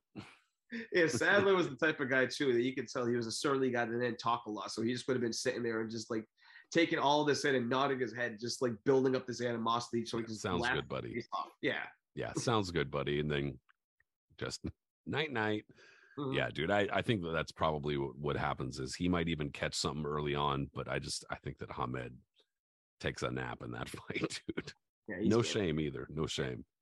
Um, let's see, featherweight. I had a I had one that I thought would be a lot of fun, definitely offensive minded, and that's Tony Canzoneri versus Erik Morales.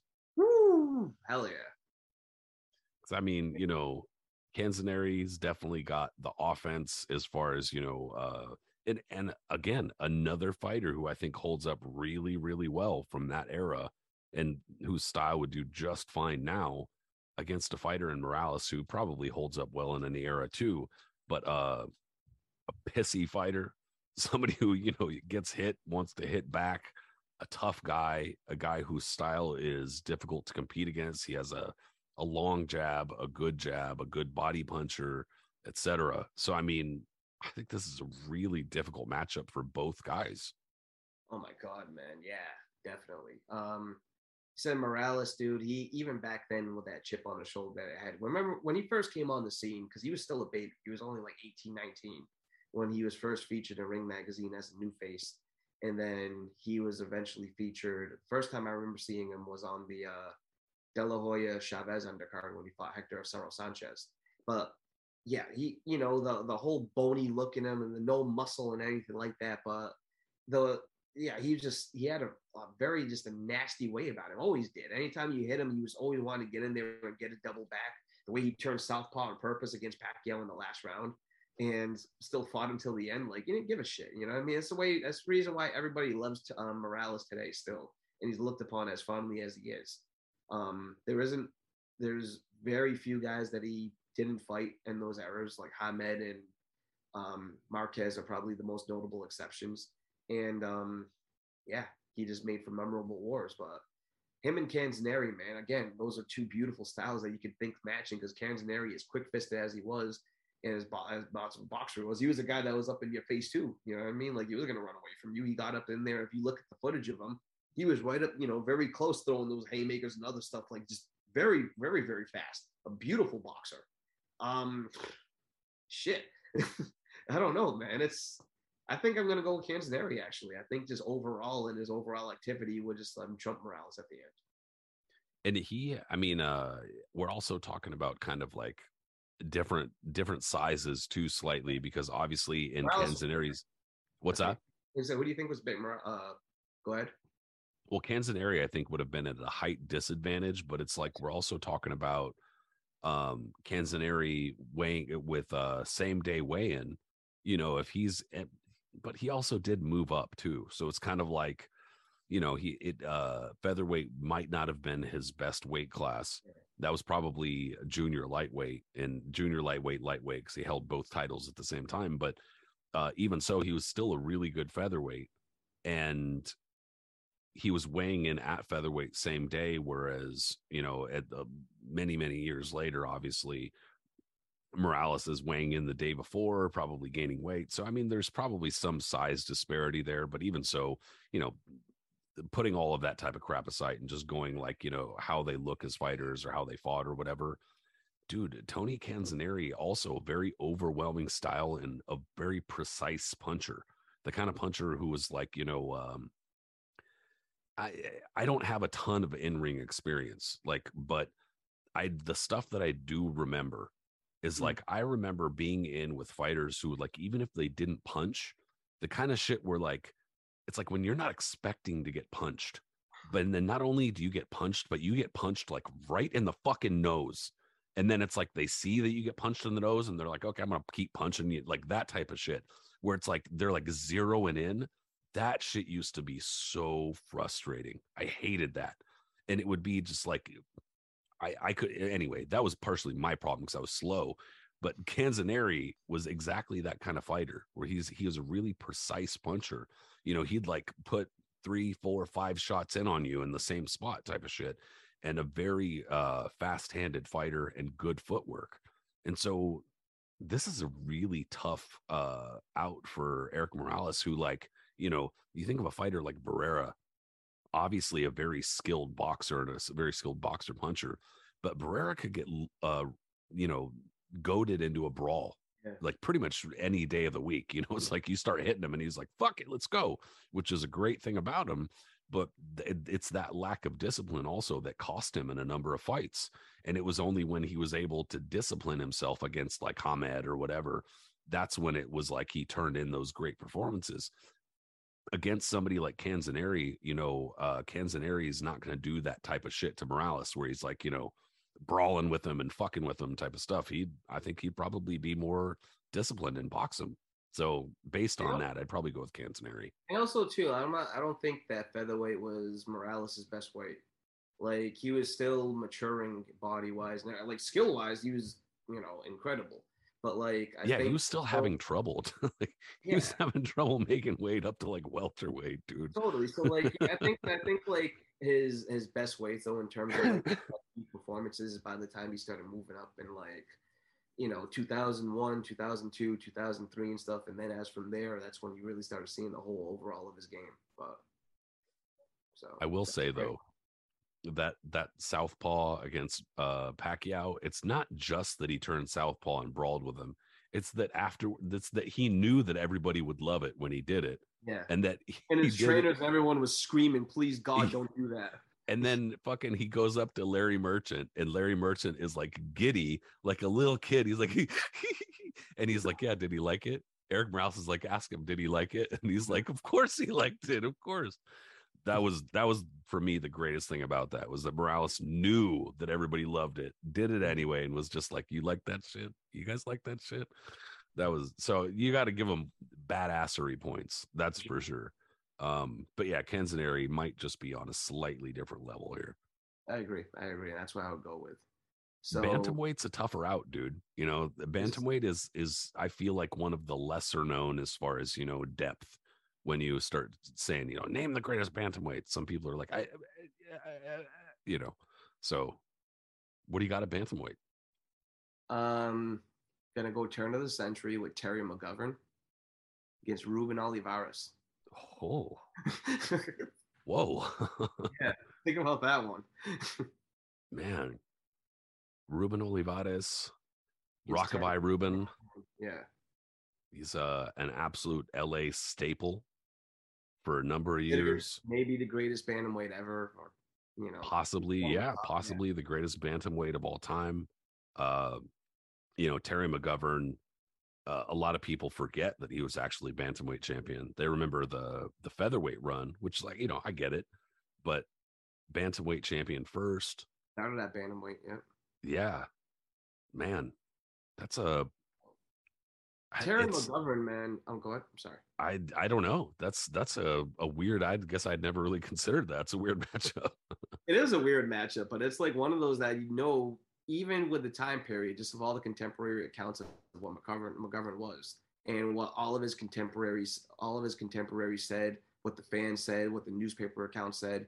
Dude was an animal. Like Mhm. he was a cross between like Duran and Mike Tyson and Stanley Ketchel almost, like just a vicious beast, you know. And his run from 1899 to 1900 is something that still stands to still stands up today as one of the most impressive runs in boxing history. Because what he does is in 1899 he fights, excuse me, the bantamweight champion Pedlar Palmer. Pedlar Palmer was a bantamweight champion from the UK. Um, I don't think he had suffered a loss at that point. I fought a who's who of what was you know around George Dixon, others, and just a very very slick fighter, good guy, a good all around fighter. Um, same mentality in McGovern, kind of like born into it, and just you know a really tough guy at the time, who skill wise was looked upon as one of the best. And McGovern bludgeoned him, thinking you can think in the same way like Mike Tyson, Michael Spinks just came in, blasted him really quick, and left the guy just splattered on the canvas. You know what I mean, like a murder victim. And for that time period, that was something rare. Most of those fights always usually went like no decisions or went rounds. No one was getting iced in and, like and that that bias against the little guys that ain't nothing new. You know, even back then they were just like, ah, these little fucking bantamweight. You know, the fuck are they? You know, but then you know, here comes along somebody Yeah. like Terry McGovern who's just laying motherfuckers flat, and they're like, oh, Totally. bantamweights could do that. Oh, And that, and before that fight, that was a huge fight. McGovern, you know, representing the U.S. Palmer, Palmer, um, being the champion of England, traveling to the U.S. for this fight, and by all accounts, there was a lot of you know former champions ringside, like Jeffries and Corbett and other people all around there, and all you know, half of them were for Palmer, and the other half were there for uh, for McGovern, and everything. But to see that McGovern just left him there completely splattered in like under two minutes had everybody shocked. Everyone was just kind of like, whoa, you know, no one had ever done that to Palmer. I don't think that really happened to him after that either. Moving on, he moves up to featherweight to fight George Dixon. George Dixon, up until that point, even though you know white America would say it was Sullivan, was probably known as the greatest fighter pound for pound in history up until that point. Dixon was a bad motherfucker, man. Just a great Yeah. fighter. yeah, there Mhm. were some. There were some like you know people who were like uh like uh boxing types who Yeah. who were willing to be like, oh yeah, George Dixon's definitely the greatest fighter or whatever. But there weren't a ton of them. Not a ton, no. Because a lot of people still too weren't even, I'm sure, weren't even aware of him like that. You know, what I mean, he was popular, but heavyweights really you know, ruled the day. And Dixon went so far back that the first major supercard of boxing, you would want to call it, was Corbett against um, Corbett against Sullivan, and they did like a three. Instead of doing it all on the same day, they did a three-day event. The first day was um, George was Jack McAuliffe defending his lightweight championship. The second day was George Dixon defending his bantamweight championship, and then the third day was Corbett and Sullivan. So think about that's how far back he went. George Dixon had been the bantamweight champion, uh, had been featherweight champion. It seems since like the end, since the beginning of times. All right, like bantamweight champion before that, like you just and no one had legitimately really beaten him until then. There was no decision fights. There was other stuff going on, yada yada yada, but no one had taken a true like clear clear W on him like that until like Frank Erne around that time. So maybe Dixon was like, you know, by 1900, he was slowing up a little bit, but still, there was no one that was really fucking with him. And when he fights McGovern, that's that was a fight. Apparently, I found out today it was filmed, but of course, one of the ones that was lost over times was known as one of those that like was known as one of the early great fights. Dixon early on was out box was out boxing McGovern easily, and then just the viciousness of it became so much so that McGovern ended up taking over, dropped Dixon a bajillion times, and just left him. It was like a gory horror film, like something that would be like rated TVX today. You know what I mean? TVMA. Just Dixon bloody, beat up, just completely, just you know, he was useless. It looked like a it looked like the beef that Rocky was beating up in the in, in the Philadelphia butcher shop. So that's that featherweight. Dixon ain't. I mean, excuse me. McGovern ain't done yet. Now he's gonna move up to lightweight to challenge Frank Erne. He's not gonna win the championship. This was um a non-title fight, but this was considered a major dream fight. Like think about like in modern era today, if you took someone like Naoya Inoue, Inoue, and moved them up to fight, who's the, the moved them up to fight um Devin Haney. You know, if you want to like think about that, right? So that's how that is. And what's incredible is that like Erne was considered at one of the greatest eras of lightweight of lightweight history. Erne was considered the top banana. He had beaten Gans, elbows, McFadden, um, uh, the dude that used. I think you're a distant relative of, right? Um, I thought I thought you said you were or something. The, the former the former the the former lightweight champion from that era. News to me. No, I thought you or you knew him or you're big. You're a big or the kid something. Oh, uh, Kid Lavigne? Yeah. No, I thought you no, said- okay.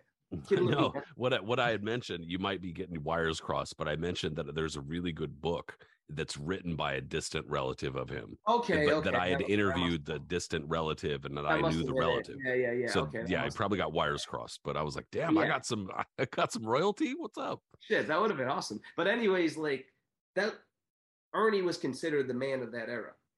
Um, McGovern moves up and ravages him in two rounds. So again, that would be like Naoya Inoue moving up to lightweight and then destroying Devin Haney. So like, you know what I mean? Like this is what McGovern was doing. No one was doing that at the turn of the century like that. No one would see anything like that again until the days of Jack Dempsey when he started terrorizing the division. Like McGovern was unlike anything the world had seen at that point.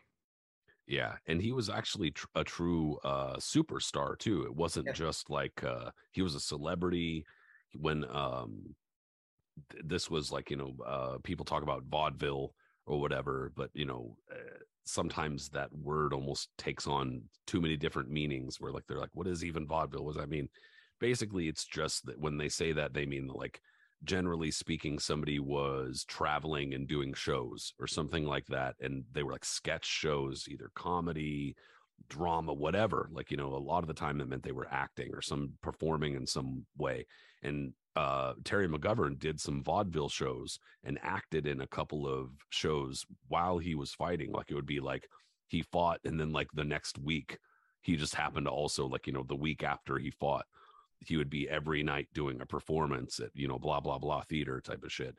So he was not just you know he this it shot him to fame. It wasn't like he was famous and then he became a fighter. He was famous because he was a fighter and this type of run that you're everything he did from his families, from his parents, everything like he was huge.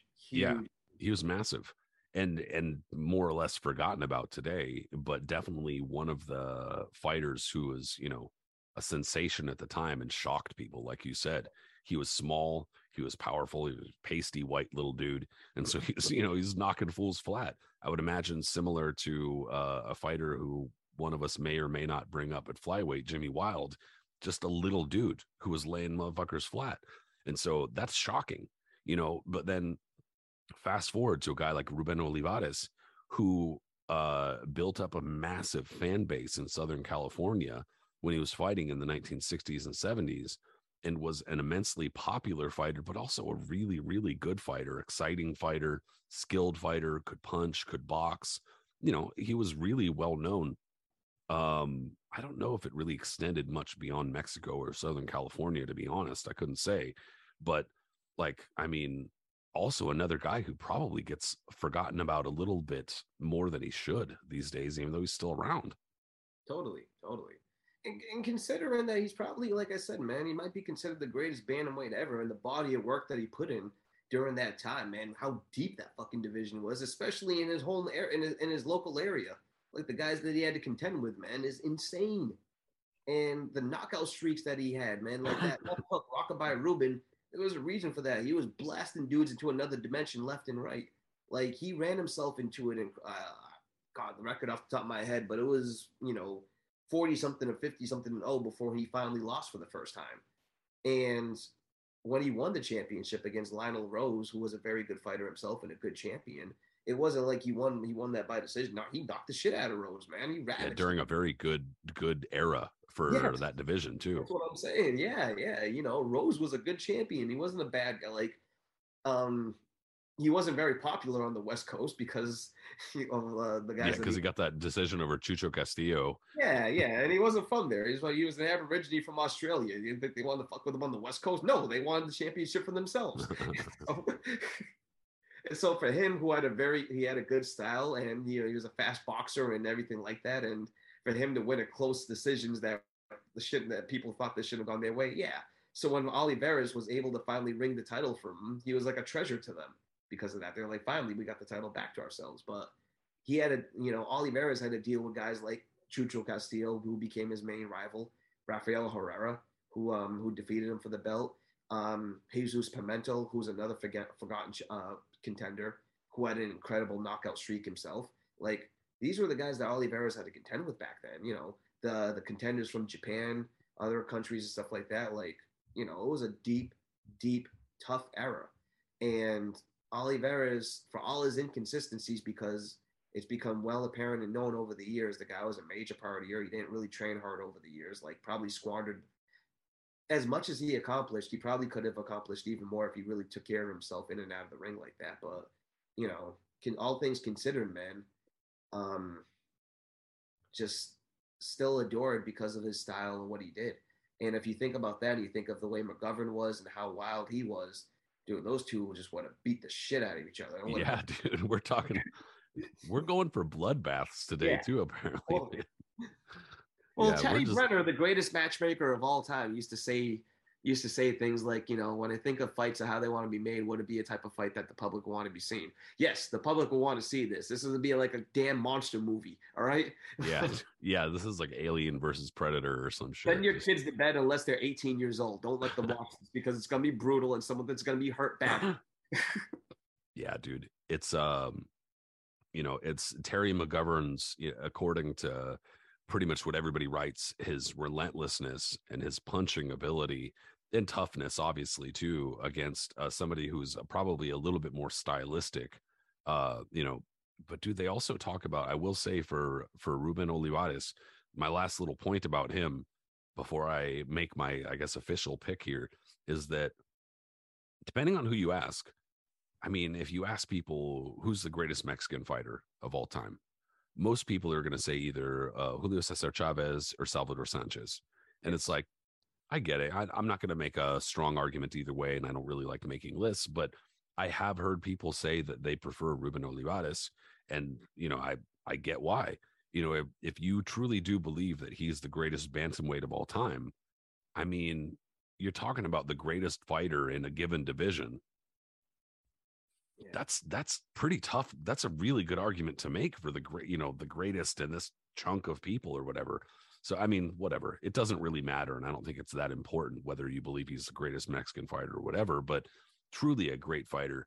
I probably would go just because I don't really know enough about Terry McGovern and like you know visually his style. I'd go with Olivares, but we do know, like I said, dude, you go back enough into those eras it's really difficult to argue against somebody who is willing and able to go that many rounds and who's potentially seen, you know, bare knuckle combat on a regular basis.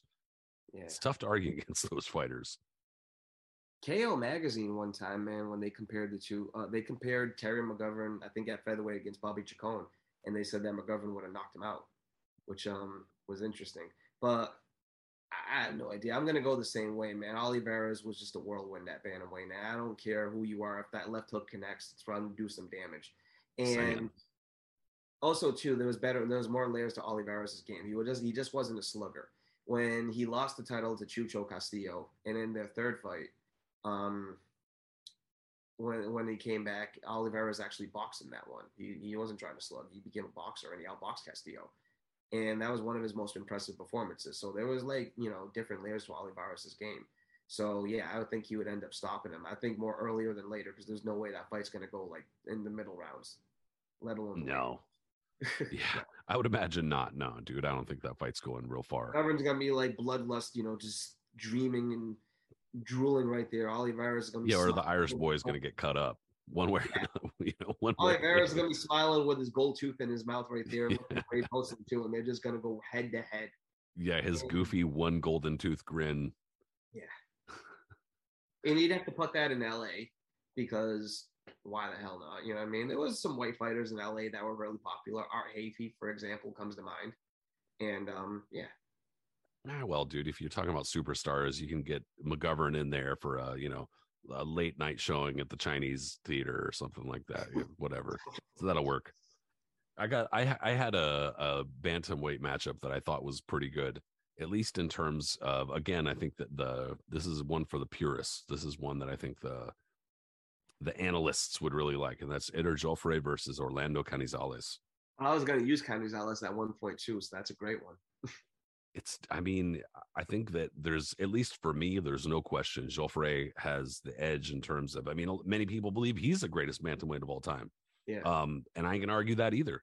He had an incredible bantamweight run obviously an incredible fighter overall. Like i mean also a fighter even though he wasn't from that long ago whose style holds up just fine decades later.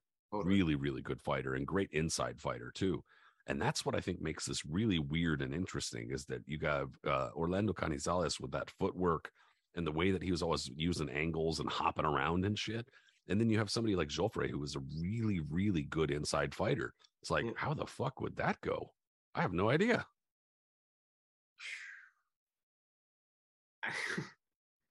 I'm just gonna call it a draw, bro. I'm not even sure.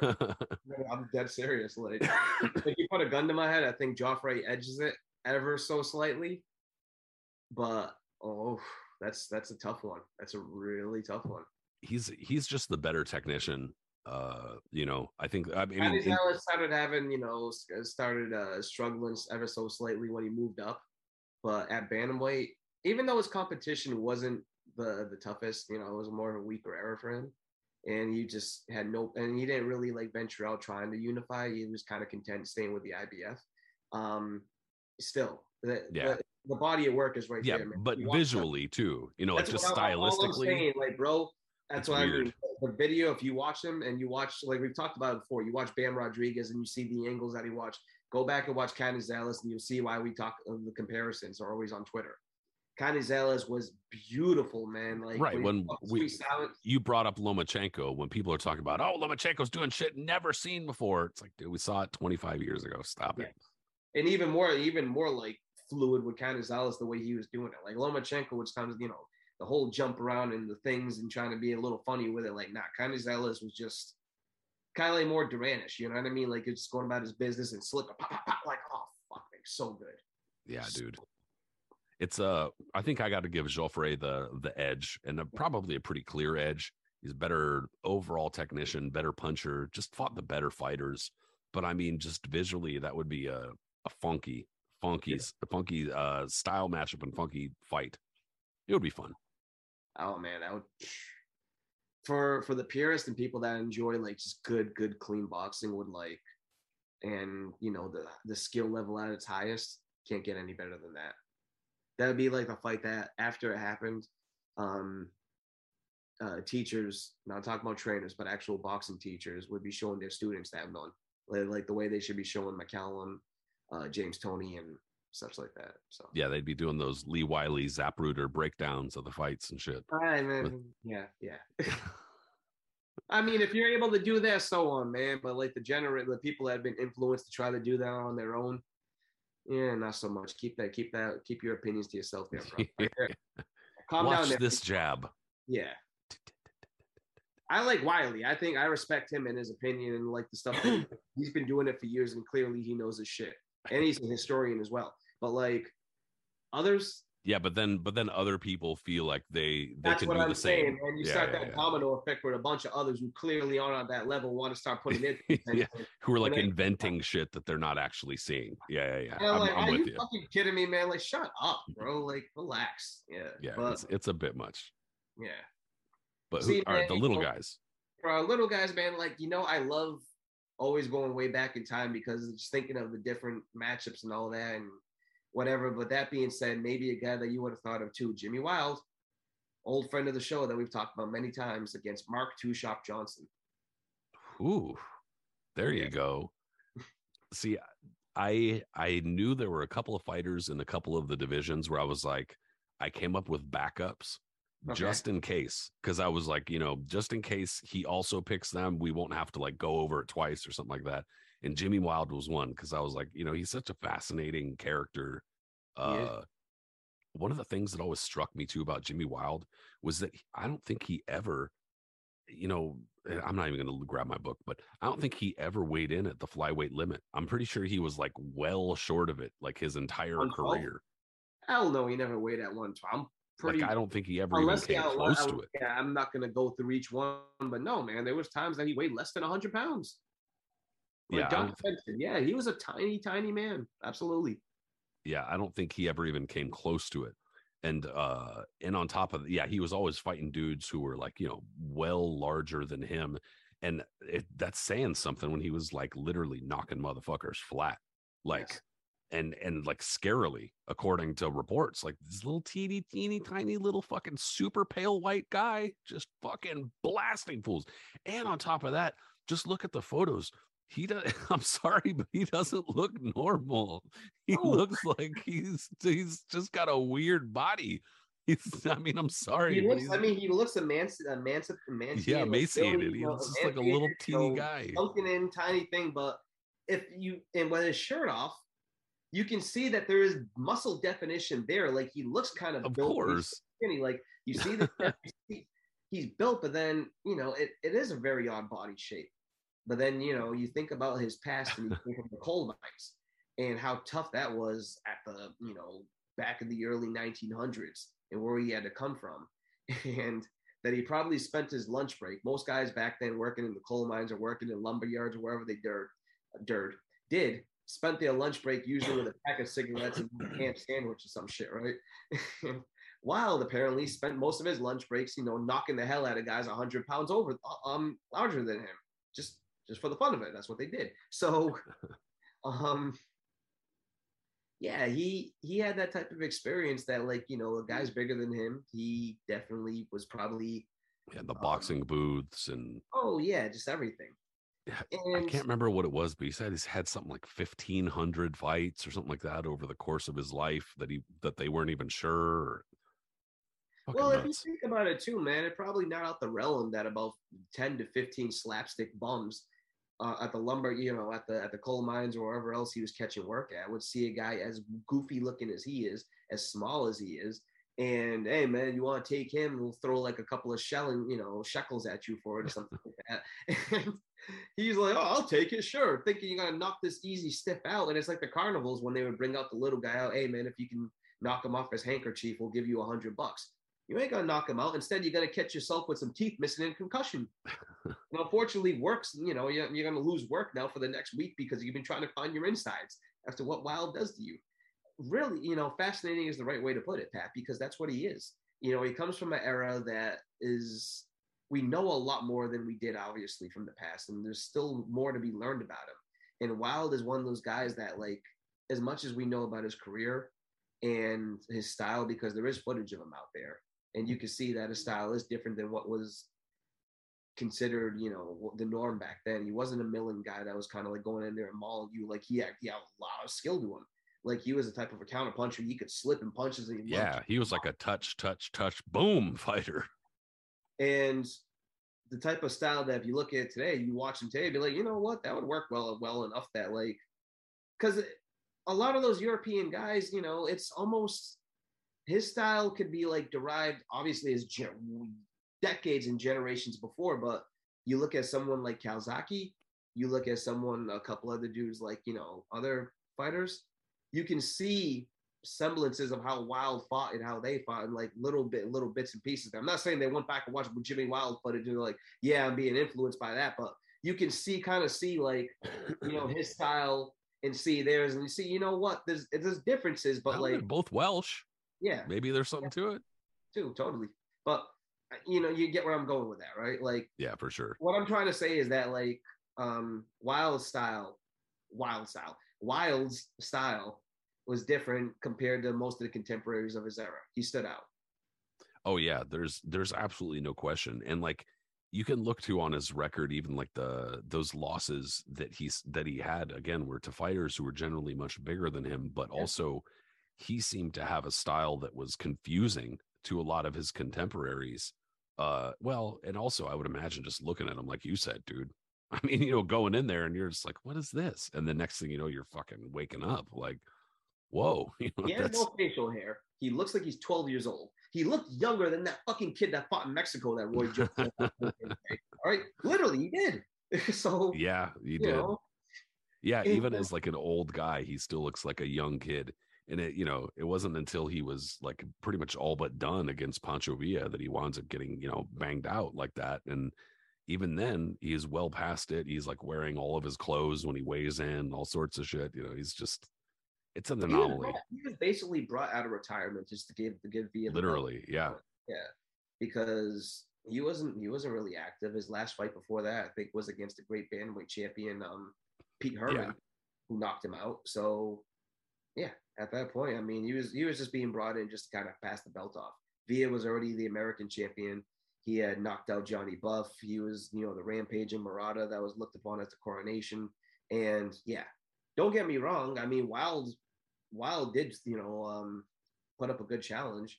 And if he was younger, there's a good chance he probably would have beat Villa and held him back. But by that time, he was all used up. And he even said so after the fight. Yeah.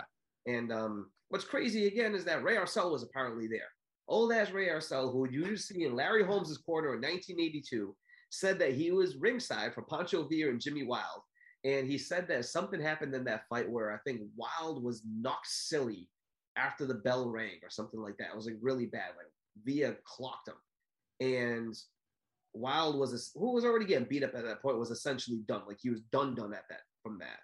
And he said that he noticed Wilde's cornermen did absolutely nothing in terms of like trying to cause a ruckus or doing anything. They were just kind of like whatever.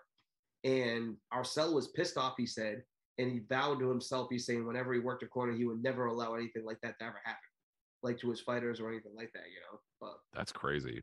Thought that was like an interesting tidbit. Yeah. Well, that's crazy that he was that old to go back that far and remember that. But I mean, you know, uh Jimmy Wilde, yeah, dude, that's a that's somebody who's I mean, it might not make for like a great Hollywood story, but just in terms of just interesting person, that's a crazy life.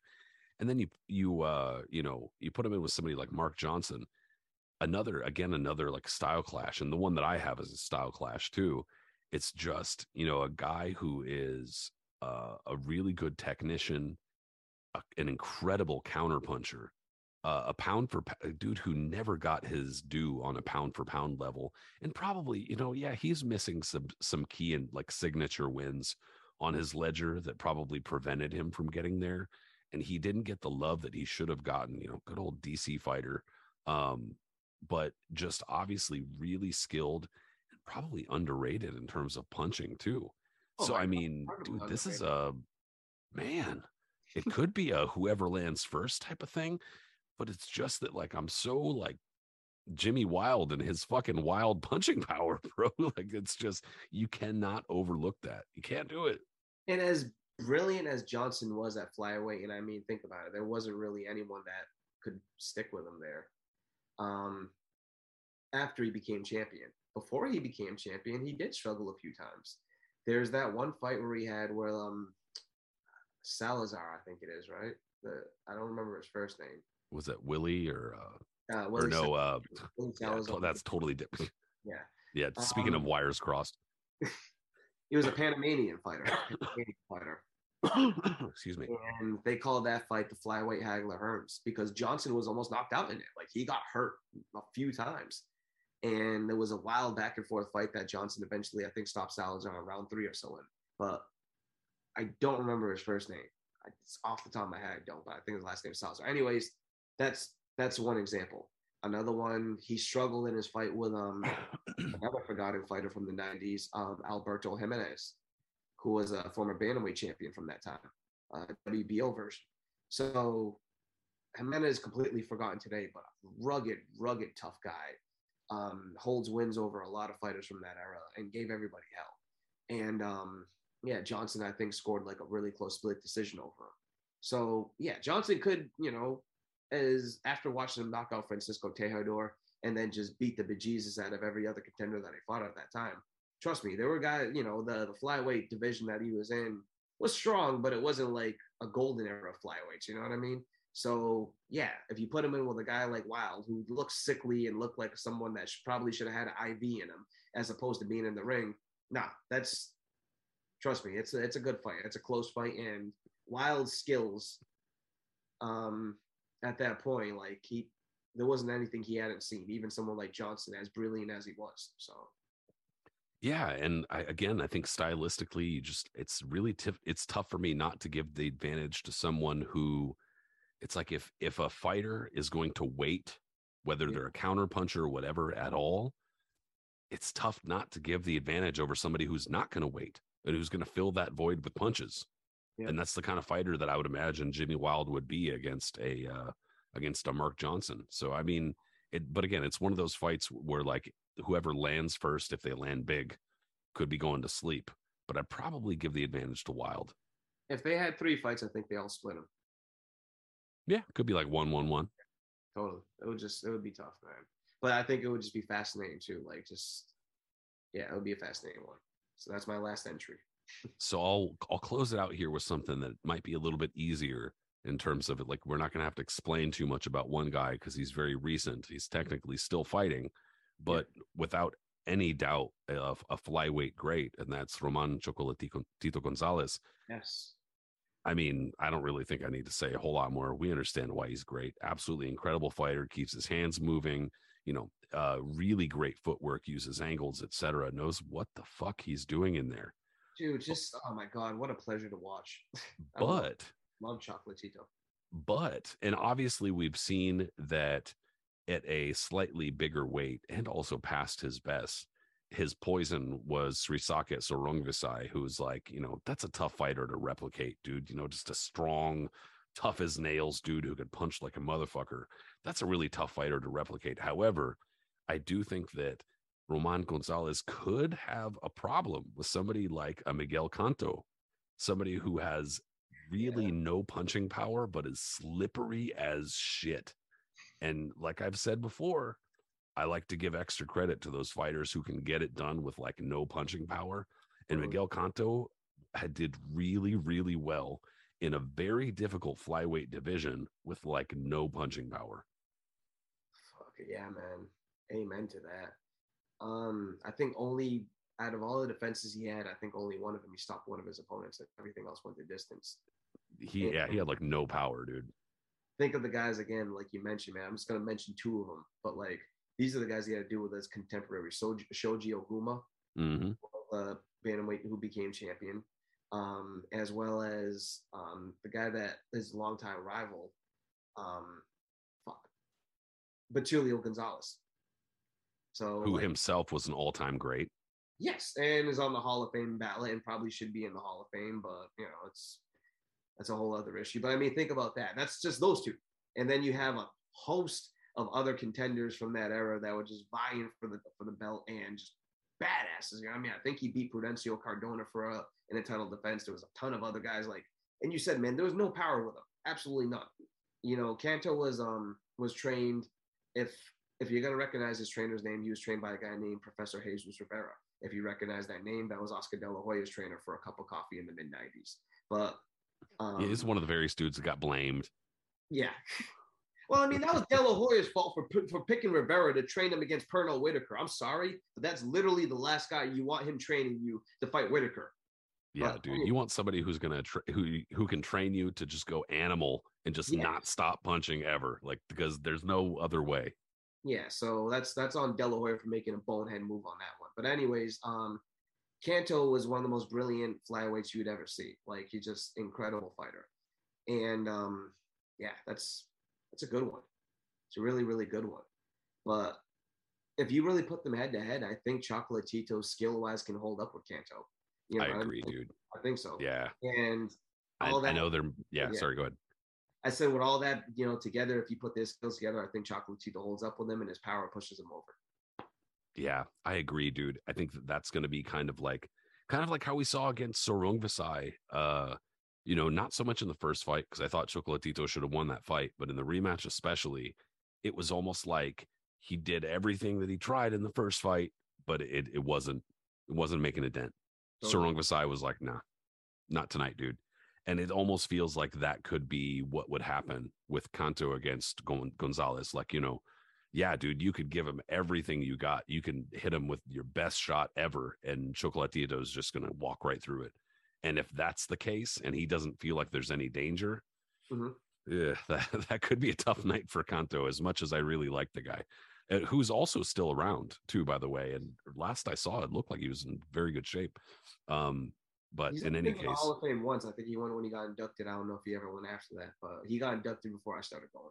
I'm pretty sure he still lives in the Yucatan. Down in he's the the first ever Yucatan uh Mexican champion from the Yucatan Peninsula, and I'm pretty sure he still lives down there. But in any case, uh, yeah, dude, very very great fighter, very underrated when people talk about the greatest Mexican fighters, in my opinion. But, But his fall um, was drastic, unfortunately, too, because of his lack of power. After that's what's his, tough. After he lost his title to um the Korean fighter named uh, Chan Hee Park, um, and that's a fa- that's an interesting fight in itself too, because Park was an upstart who only had a handful of fights at that point. I think he might have been an Olympian or so. And when they fought, Park whips him for like the first 12 rounds or so, like first 10 or 12 rounds, like doesn't lose a round. And for a guy like Canto who had been around and outboxed everybody and all that, to see him just getting like, you know, cooked like that is kind of just like, holy shit, you know. Canto rallied in the championship rounds, but he still lost a lost a pretty wide decision.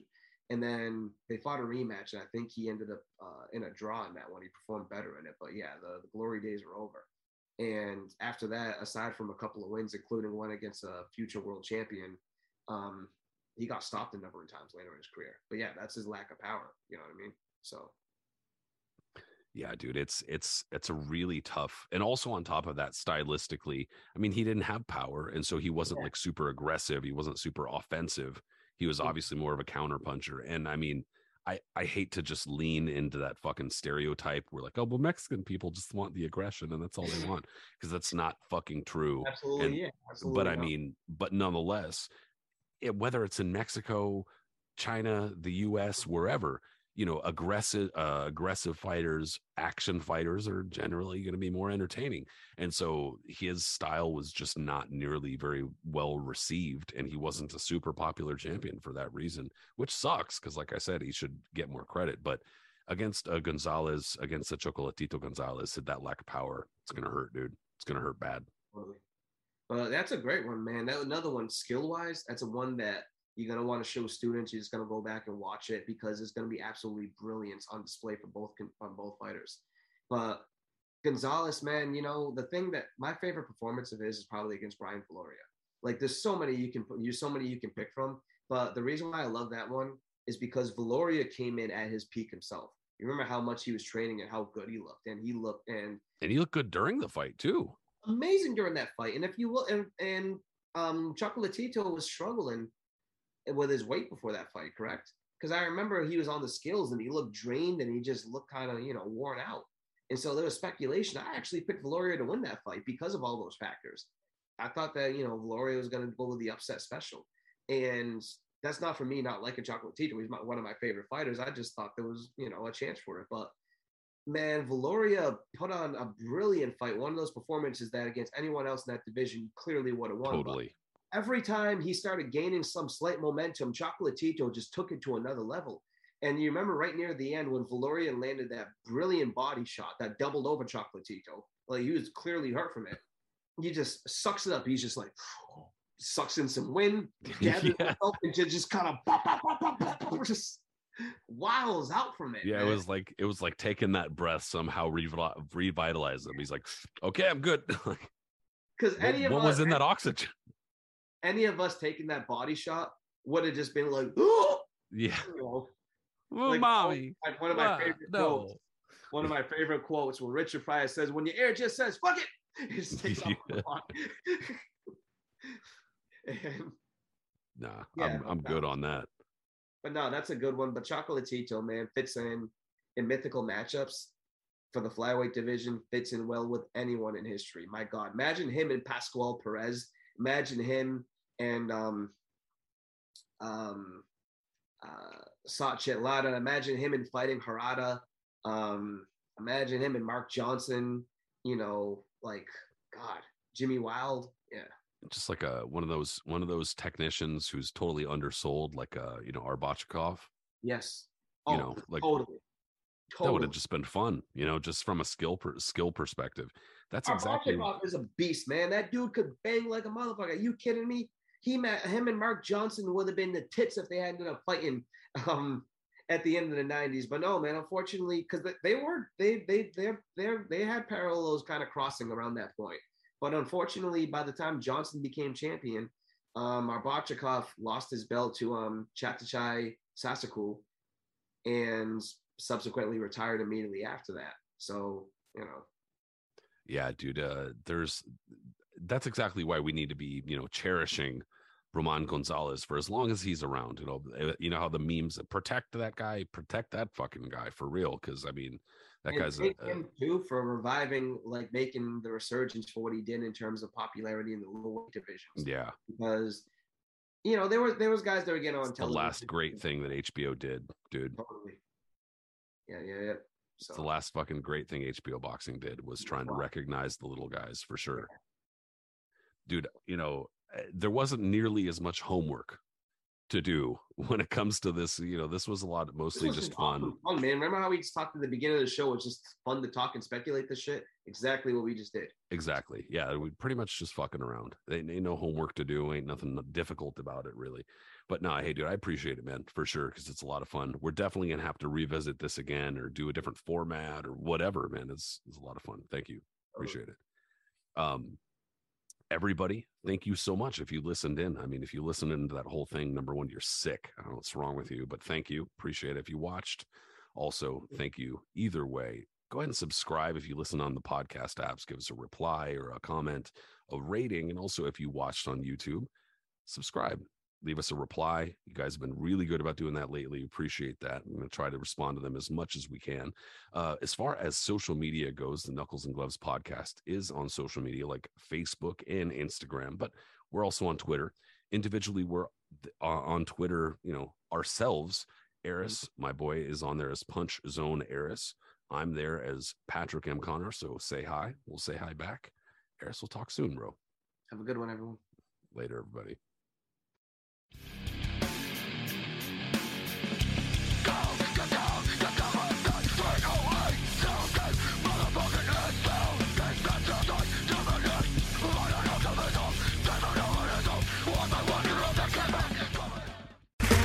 Okay, round two. Name something that's not boring. A laundry? Ooh, a book club. Computer solitaire, huh? Ah, sorry, we were looking for Chumba Casino. That's right. ChumbaCasino.com has over 100 casino style games. Join today and play for free for your chance to redeem some serious prizes. ChumbaCasino.com. No purchase necessary. Full prohibited by law. 18 plus terms and conditions apply. See website for details.